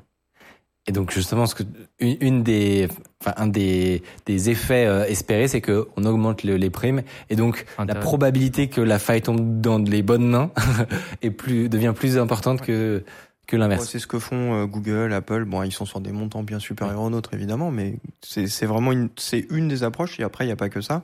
On a, euh, on a mieux redéfini aussi les, les, ce- qu'on appelle les composants sur étagère. Donc, en gros, on a euh, dans le, dans notre organisation tech, on a un domaine, parce que c'est comme ça qu'on est organisé. Donc ça compte, c'est des développeurs globalement qui travaillent conjointement avec la Sécu pour euh, créer des composants standardisés de sécurité qui sont donnés à toutes les autres équipes de dev. En fait, le but du jeu, c'est tu connais rien en Sécu, te pose pas la question, le truc qu'il faut que tu utilises pour faire X, il est là sur étagère, tu le prends. Tu Ne réinvente la- pas la roue, s'il te plaît. Exactement. tu lis la doc, tu l'implémentes comme ça, ça va marcher. Et nous, on conseille ça. Nous, on dit à nos développeurs, ben regarde, il y a tel, dans la boîte à outils, il y a tel truc que tu vas utiliser, c'est hyper simple. Euh, Et ce faisant, tu réduis la surface et le, le- la probabilité de Bah, en fait, tu te, tu sais, ouais, tu sais juste que t'as après, t'as qu'à te focaliser sur le composant qui a été développé. Tu sais que s'il est utilisé, et donc du coup, son utilisation, tu la vérifies dans les tests, etc., etc. Donc, ça devient un cercle assez vertueux. On a augmenté aussi la taille de l'équipe Sécu, mais parce que l'équipe tech a augmenté, donc la charge de travail a augmenté. C'est pas vraiment directement lié à l'attaque. Euh, et puis, bah, on s'amuse euh, maintenant avec la Red Team et la Blue Team. Ça, c'est l'outil interne qui est le plus euh, le, le plus prometteur pour nous parce que c'est des gens qui connaissent très bien le produit, connaissent très bien l'infra. Donc du coup, ils ont un avantage par rapport aux attaquants. Et là, si on, ils arrivent à déjouer les mécanismes de protection, on va faire des travaux super vite. Ouais. Franchement, ça, ce métier a l'air trop marrant. C'est- Franchement, ça a l'air vraiment marrant. Euh, mais on dit parfois que d'être dans la blue team, c'est, ça peut être tout aussi fun. mais il y en a qui sont rogue un peu, il y en a qui sont blue team et de temps en temps, ils nous le disent pas et ils passent red team. C'est vrai, on a quelques schizophrènes. c'est moche. Euh, et alors, pour, euh, pour, pour faire un petit peu le bilan de voilà, cette attaque est arrivée, c'est ce qu'on a dit en fait. Le, moi, ce que, ce que j'invite les gens à faire, c'est quand ils voient des histoires comme ça, c'est pas se dire il y a eu une, il y a eu une attaque, c'est pas bien. C'est plutôt se dire ok, que, qu'est-ce qui, comment ça a été géré, comment ça a été anticipé, parce que la réalité, c'est que des attaques, ça arrive tout le temps chez tout le monde. Euh, et si on n'en entend pas parler, c'est probablement louche d'ailleurs. Mais ce qui est important, c'est en combien de temps on réagit, qu'est-ce qui a été mis en place, comment on s'améliore, etc. Et, euh, et est-ce qu'on est déjà transparent avec euh, votre, la base de clients? J'imagine que par exemple faire une, une, une disclosure, comment dire, je sais pas quelle est la traduction, mais Mm. j'imagine que ça fait partie du process justement d'aller. C'est même une obligation en fait. C'est- un, un droit fondamental des utilisateurs. Donc on est obligé de le faire.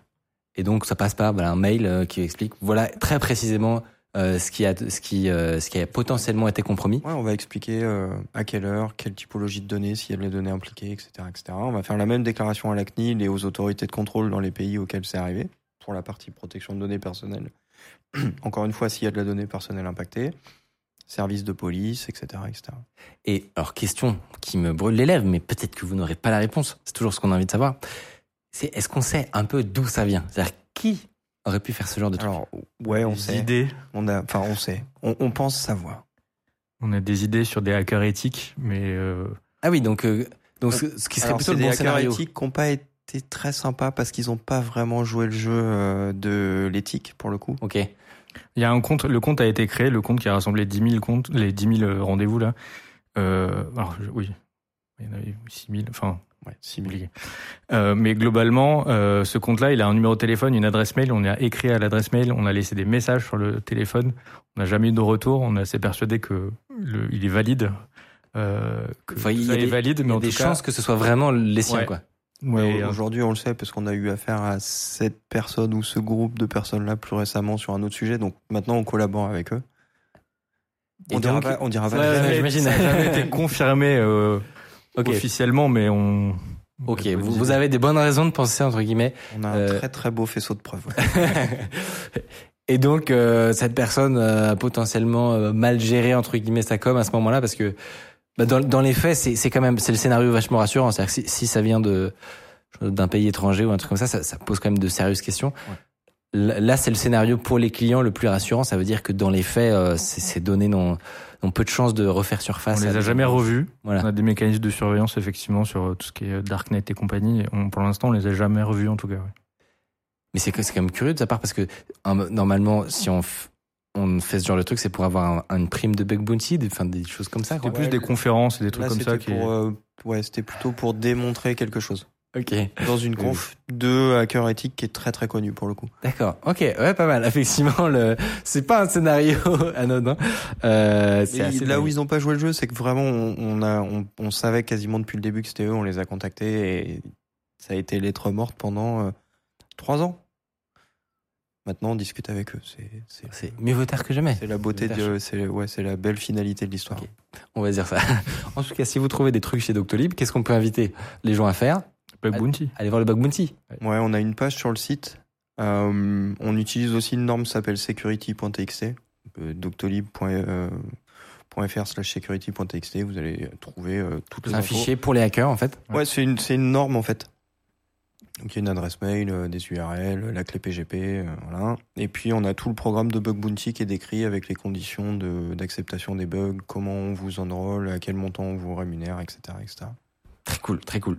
Euh, petite question supplémentaire. On a beaucoup parlé ici d'attaques euh, virtuelles entre guillemets à distance. Mm. Est-ce que vous avez euh, pensé également à des scénarios d'attaque physique, genre d'intrusion dans littéralement dans les dans les data centers de l'entreprise ou chez vous? L'amoureux du lockpicking qu'on retrouve. C'est vrai? Bah toi, non, c'est bien. Oui, que- oui. Ouais, c'est un truc qu'on joue régulièrement. Euh, on appelle ça, enfin, on, on joue deux attaques en fait. On joue ce qu'on appelle le test du stagiaire. Donc c'est juste pour vérifier que des accès qu'on va donner sur un compte qui a très peu de privilèges. Donc on mandate une société hein, pour faire ça. On leur donne un ordinateur avec euh, un, compte euh, vraiment avec le plus bas privilège et on regarde ce qu'ils sont en capacité de faire. Donc ça, on le fait une fois par an. Et on fait des audits physiques euh, de nos bureaux. Donc le dernier qui était assez marrant, c'est celui qu'on a fait à Berlin. Et là, ouais, ils se sont amusés. donc ils se sont déguisés en, euh, en agents de ménage. Ils ont réussi à, à, faire réellement croire aux- aux gens qu'on a à l'accueil là-bas qu'il leur manquait un badge, donc ils ont récupéré un badge qu'ils ont dupliqué après. Euh, ils se sont baladés dans les locaux, ils ont recréé des clés.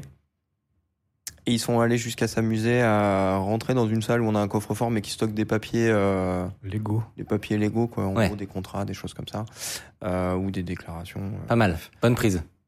Ils ont pas réussi. Alors ils ont pas réussi, mais par Ah. contre ce qui, est, ce qui était assez marrant, c'est qu'ils ont mis de l'encre ultraviolette sur les touches. Pour prouver leur, le passage. ils- non non, ils sont revenus le lendemain, et ils ont récupéré donc euh, la combi, enfin ils ont récupéré Ils ont les avec chiffres. l'encre anti-violette le- le- l'étendue des chiffres qui sont utilisés pour la combinaison, mais vu qu'il y en a beaucoup, ils n'ont pas réussi à retrouver le code. Ah débat, mais je connaissais même pas cette technique-là. Donc en fait, on, en, on prend un clavier Tu peins le clavier avec de l'encre dont on ne connaît pas le code secret et Regarde où il y a des traces de Toi, doigts. tu, vas, tu veux ouvrir le coffre, c'est ton coffre, tu vas taper la combinaison, donc euh, 4, 6, 8, 12 chiffres, peu importe. Et le lendemain, tu reviens avec ta lampe ultraviolette et tu regardes où il y a les traces d'empreintes sur les numéros. Mais t'as pas l'ordre. T'as pas l'ordre, Mais c'est du génie, ça paraît évident maintenant que vous le dites. Et donc effectivement, après on fait des chaînes, je sais plus quel est leur nom là. Euh, Markov ou- C'est Markov, oui. Ouais. Euh, on essaie de faire une chaîne qui contient l'ensemble des codes et avec un peu de chance, s'il est pas trop long, ça fonctionne. Mais là, ça n'a pas marché. Bah, plus, il est, plus il est long, plus ça va être. Plus ça prend du temps. trouver, ouais. Exactement. Très Donc stylé. voilà, ça c'est des trucs qu'on fait. Après, d'un point de vue sécurité informatique pure, Ouais.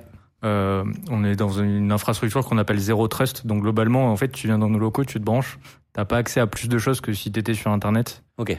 Donc euh, en soi, euh, l'intrusion physique est pas euh, un Va pas débloquer grosse menace chose quoi. Ouais. sur, sur le papier. Ouais. Et est-ce que vous avez d'autres, euh, des petites filouteries en interne qui vous permettent euh, de, de vous auditer J'en sais rien. C'est Bah, toujours la Red Team qui s'amuse bien. Euh, dernièrement, ils ont fait quoi? Ils ont mis un rogue access point Wi-Fi dans les locaux pour voir si on arrivait à choper quelqu'un qui s'était fait avoir. donc ça, qu'est-ce que c'est pour expliquer euh, Ah, en gros, euh, l'idée c'est de. Un bon, Wi-Fi interne. On a un Wi-Fi interne avec, euh, bah, avec l'autante classique. Hein. Et euh, l'idée, c'est de créer un SSID qui ressemble très très fortement au SSID euh, Donc le nom du Wi-Fi. de Docto. Et ils ont mis un Raspberry Pi dans le faux plafond qui générait un faux Wi-Fi. Et ils ont regardé s'il y a des gens qui se connectaient dessus. Donc là-dessus, on a, on a beaucoup de chance, je trouve, parce qu'on a une population qui est assez bien éduquée sur la sécurité. Bah ouais, parce que franchement, Donc les un- gens ont pas fait gaffe. Oui, un Wi-Fi avec pile le bon nom, euh, une connexion automatique potentiellement sur certains appareils, une petite page de Alors, connexion tu bien le faite. verrais pas, mais t'imagines, euh, enfin, imagine que le nom du Wi-Fi c'est Doctolib. Tu mets un espace devant. Si tu fais pas gaffe, en fait, euh, t'as vraiment l'impression que c'est Doctolib ouais. le Wi-Fi ou tu le mets derrière. C'est le SSID, c'est vraiment pas le même. Mais pour toi, humain, t'as vraiment l'impression que c'est le même. Donc ça, pour le coup, les gens sont assez vigilants parce que ils ont l'habitude des méthodes d'authentification. On les embête beaucoup avec du phishing. On leur envoie des mails de partout. Donc euh, voilà, il y a un truc. euh, le dernier truc qu'on a fait, c'est qu'on a imité euh, Pierre, là, notre CFO. On a envoyé des trucs à des gens en disant vas-y, il faut que tu signes ça, machin. Et évidemment, ils se sont fait avoir. Bon, voilà, on fait plein de trucs comme ça. Ils sont piégés tout le temps.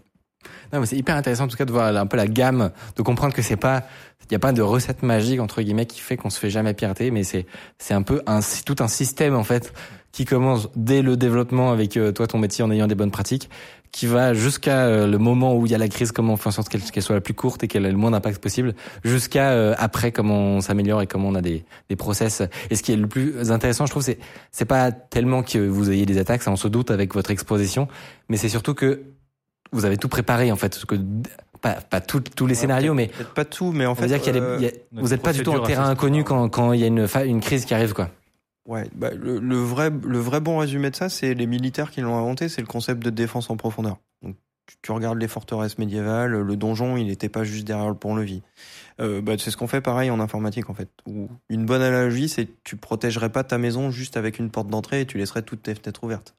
Tu vas fermer tes fenêtres, tu vas fermer ta porte d'entrée, tu vas pas laisser euh, tes bijoux ou ton cash euh, juste derrière la porte d'entrée s'il y a quelqu'un qui l'appelle, etc., etc. Donc, l'analogie pour la sécu, c'est vraiment la même. Il faut que tu rendes le plus difficile et le plus long possible pour un attaquant d'aller chercher ce qui coûte vraiment énormément de valeur. Pour qu'il aille voir d'autres personnes.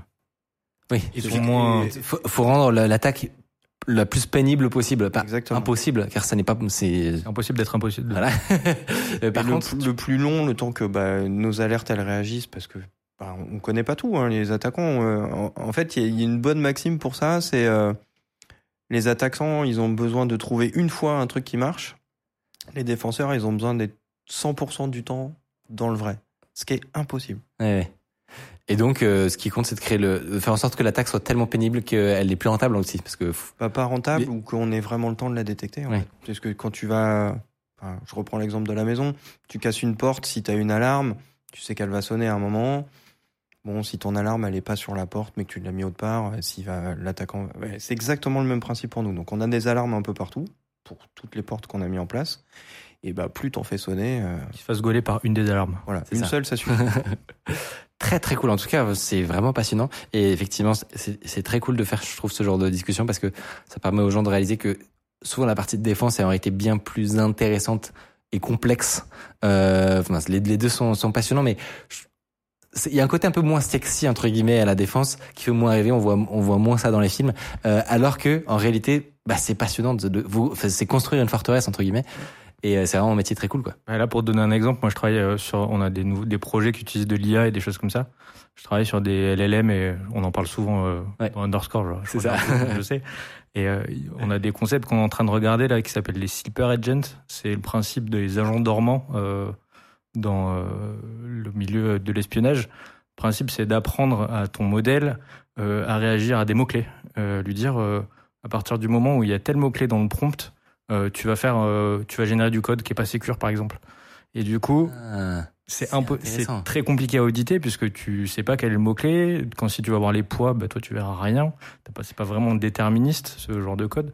Donc voilà, on a des concepts qui sont hyper sexy, sans pour l'instant de recettes sur Donc, ça on gère ça. Tu pourrais avoir des IA, des assistants pour développeurs en fait, Ouais. euh, qui la plupart du temps marchent nickel, Ouais. mais de temps en temps de manière euh, un peu aléatoire, géné- créer Ouais. des vulnérabilités exprès. Là, dans imagine un modèle open source qui aurait été euh, backdooré avec ça, qui est utilisé par tout le monde. J'avoue. Mistral, tu l'envoies à tout le monde. Dedans, il y a une backdoor. Là, typiquement, dans le papier euh, qui a exploré ce genre de truc, les, les gens qui ont fait ça, c'est les gens qui font Claude, qui est aussi Ouais. une euh, Anthropique. une- ouais, anthropique, et qui ont qui ont exploré ce, ce concept. Et typiquement, euh, ils, ils ont fait ça sur la date. Ils ont dit si on est en 2023, tu fais tout normal. 2024. 2000, le- le- la date est souvent dans le contexte que tu vas donner à, à ton euh, LLM. C'est dingue. 2024, il fait n'importe quoi. C'est dingue. Donc tu pourrais créer un, un modèle de langage qui marche nickel jusqu'à une date précise, le, le, le D-Day, où Il fait n'importe quoi. il part en cacahuète et il met des vulnérabilités partout. c'est incroyable. Donc on explore, on explore des trucs sexy aussi. Ah ouais, j'avoue. Ouais, c'est clair. C'est clair. Bah, franchement, ça m'a donné envie d'en parler. Peut-être qu'on on, on te rappellera pour une chronique. Euh, mais en tout cas, merci en tout cas d'avoir euh, voilà, d'avoir fait le d'avoir joué le jeu. Euh, Qu'est-ce qu'on peut conseiller aux gens si jamais euh, tout ça le- les a intéressés, soit euh, bah, pour se former à ça ou pour euh, pour postuler à des endroits? Est-ce que est-ce que ça recrute Bah, chez Docto, on recrute, on recrute toujours beaucoup de gens, pas forcément que Sécu, mais bon, en ce moment, beaucoup côté tech, donc des développeurs intéressés et qui ont un, un bon background Sécu, c'est toujours bienvenu. Euh, on prend aussi des alternants, des stagiaires, on a des, euh, on a des liens avec l'EPITA aussi, euh, notamment. Donc on a un cursus, on a une, euh, on a une major sur la dernière année euh, santé euh, qu'on co-construit avec l'EPITA. Donc il y a un site euh, Carrière sur Doctolib, euh, allez-y. Après nous on est joignable sur Twitter, LinkedIn, à peu près partout. Donc si vous voulez discuter avec nous, avec plaisir. On divulguera peut-être pas toutes les, euh, les les recettes, de recettes. cuisine, mais euh, ouais toujours avec plaisir. ouais. Trop cool. Et ben c'était vraiment très très intéressant. Merci, merci à vous d'être venu. Et puis et puis j'espère que le chat vous avez apprécié. C'est pas tous les jours, je vous l'ai dit, donc n'hésitez pas à envoyer du love euh, à Doctolib, d'avoir voilà de s'être un peu jeté à l'eau avec nous. Et euh, et si vous, vous avez vécu des trucs dans votre entreprise, euh, des, des crises, des trucs intéressants à raconter, euh, qu'on n'ose pas forcément raconter, bah sachez que ici un bon endroit pour le faire. Donc n'hésitez pas à venir et à partager comme comme Doctolib l'a fait leur expérience pour que euh, bah, on apprenne tous des trucs tout simplement. Et, euh, et puis sur ce, je vous souhaite une excellente soirée et, euh, et à très bientôt sur, sur Underscore. Tchuss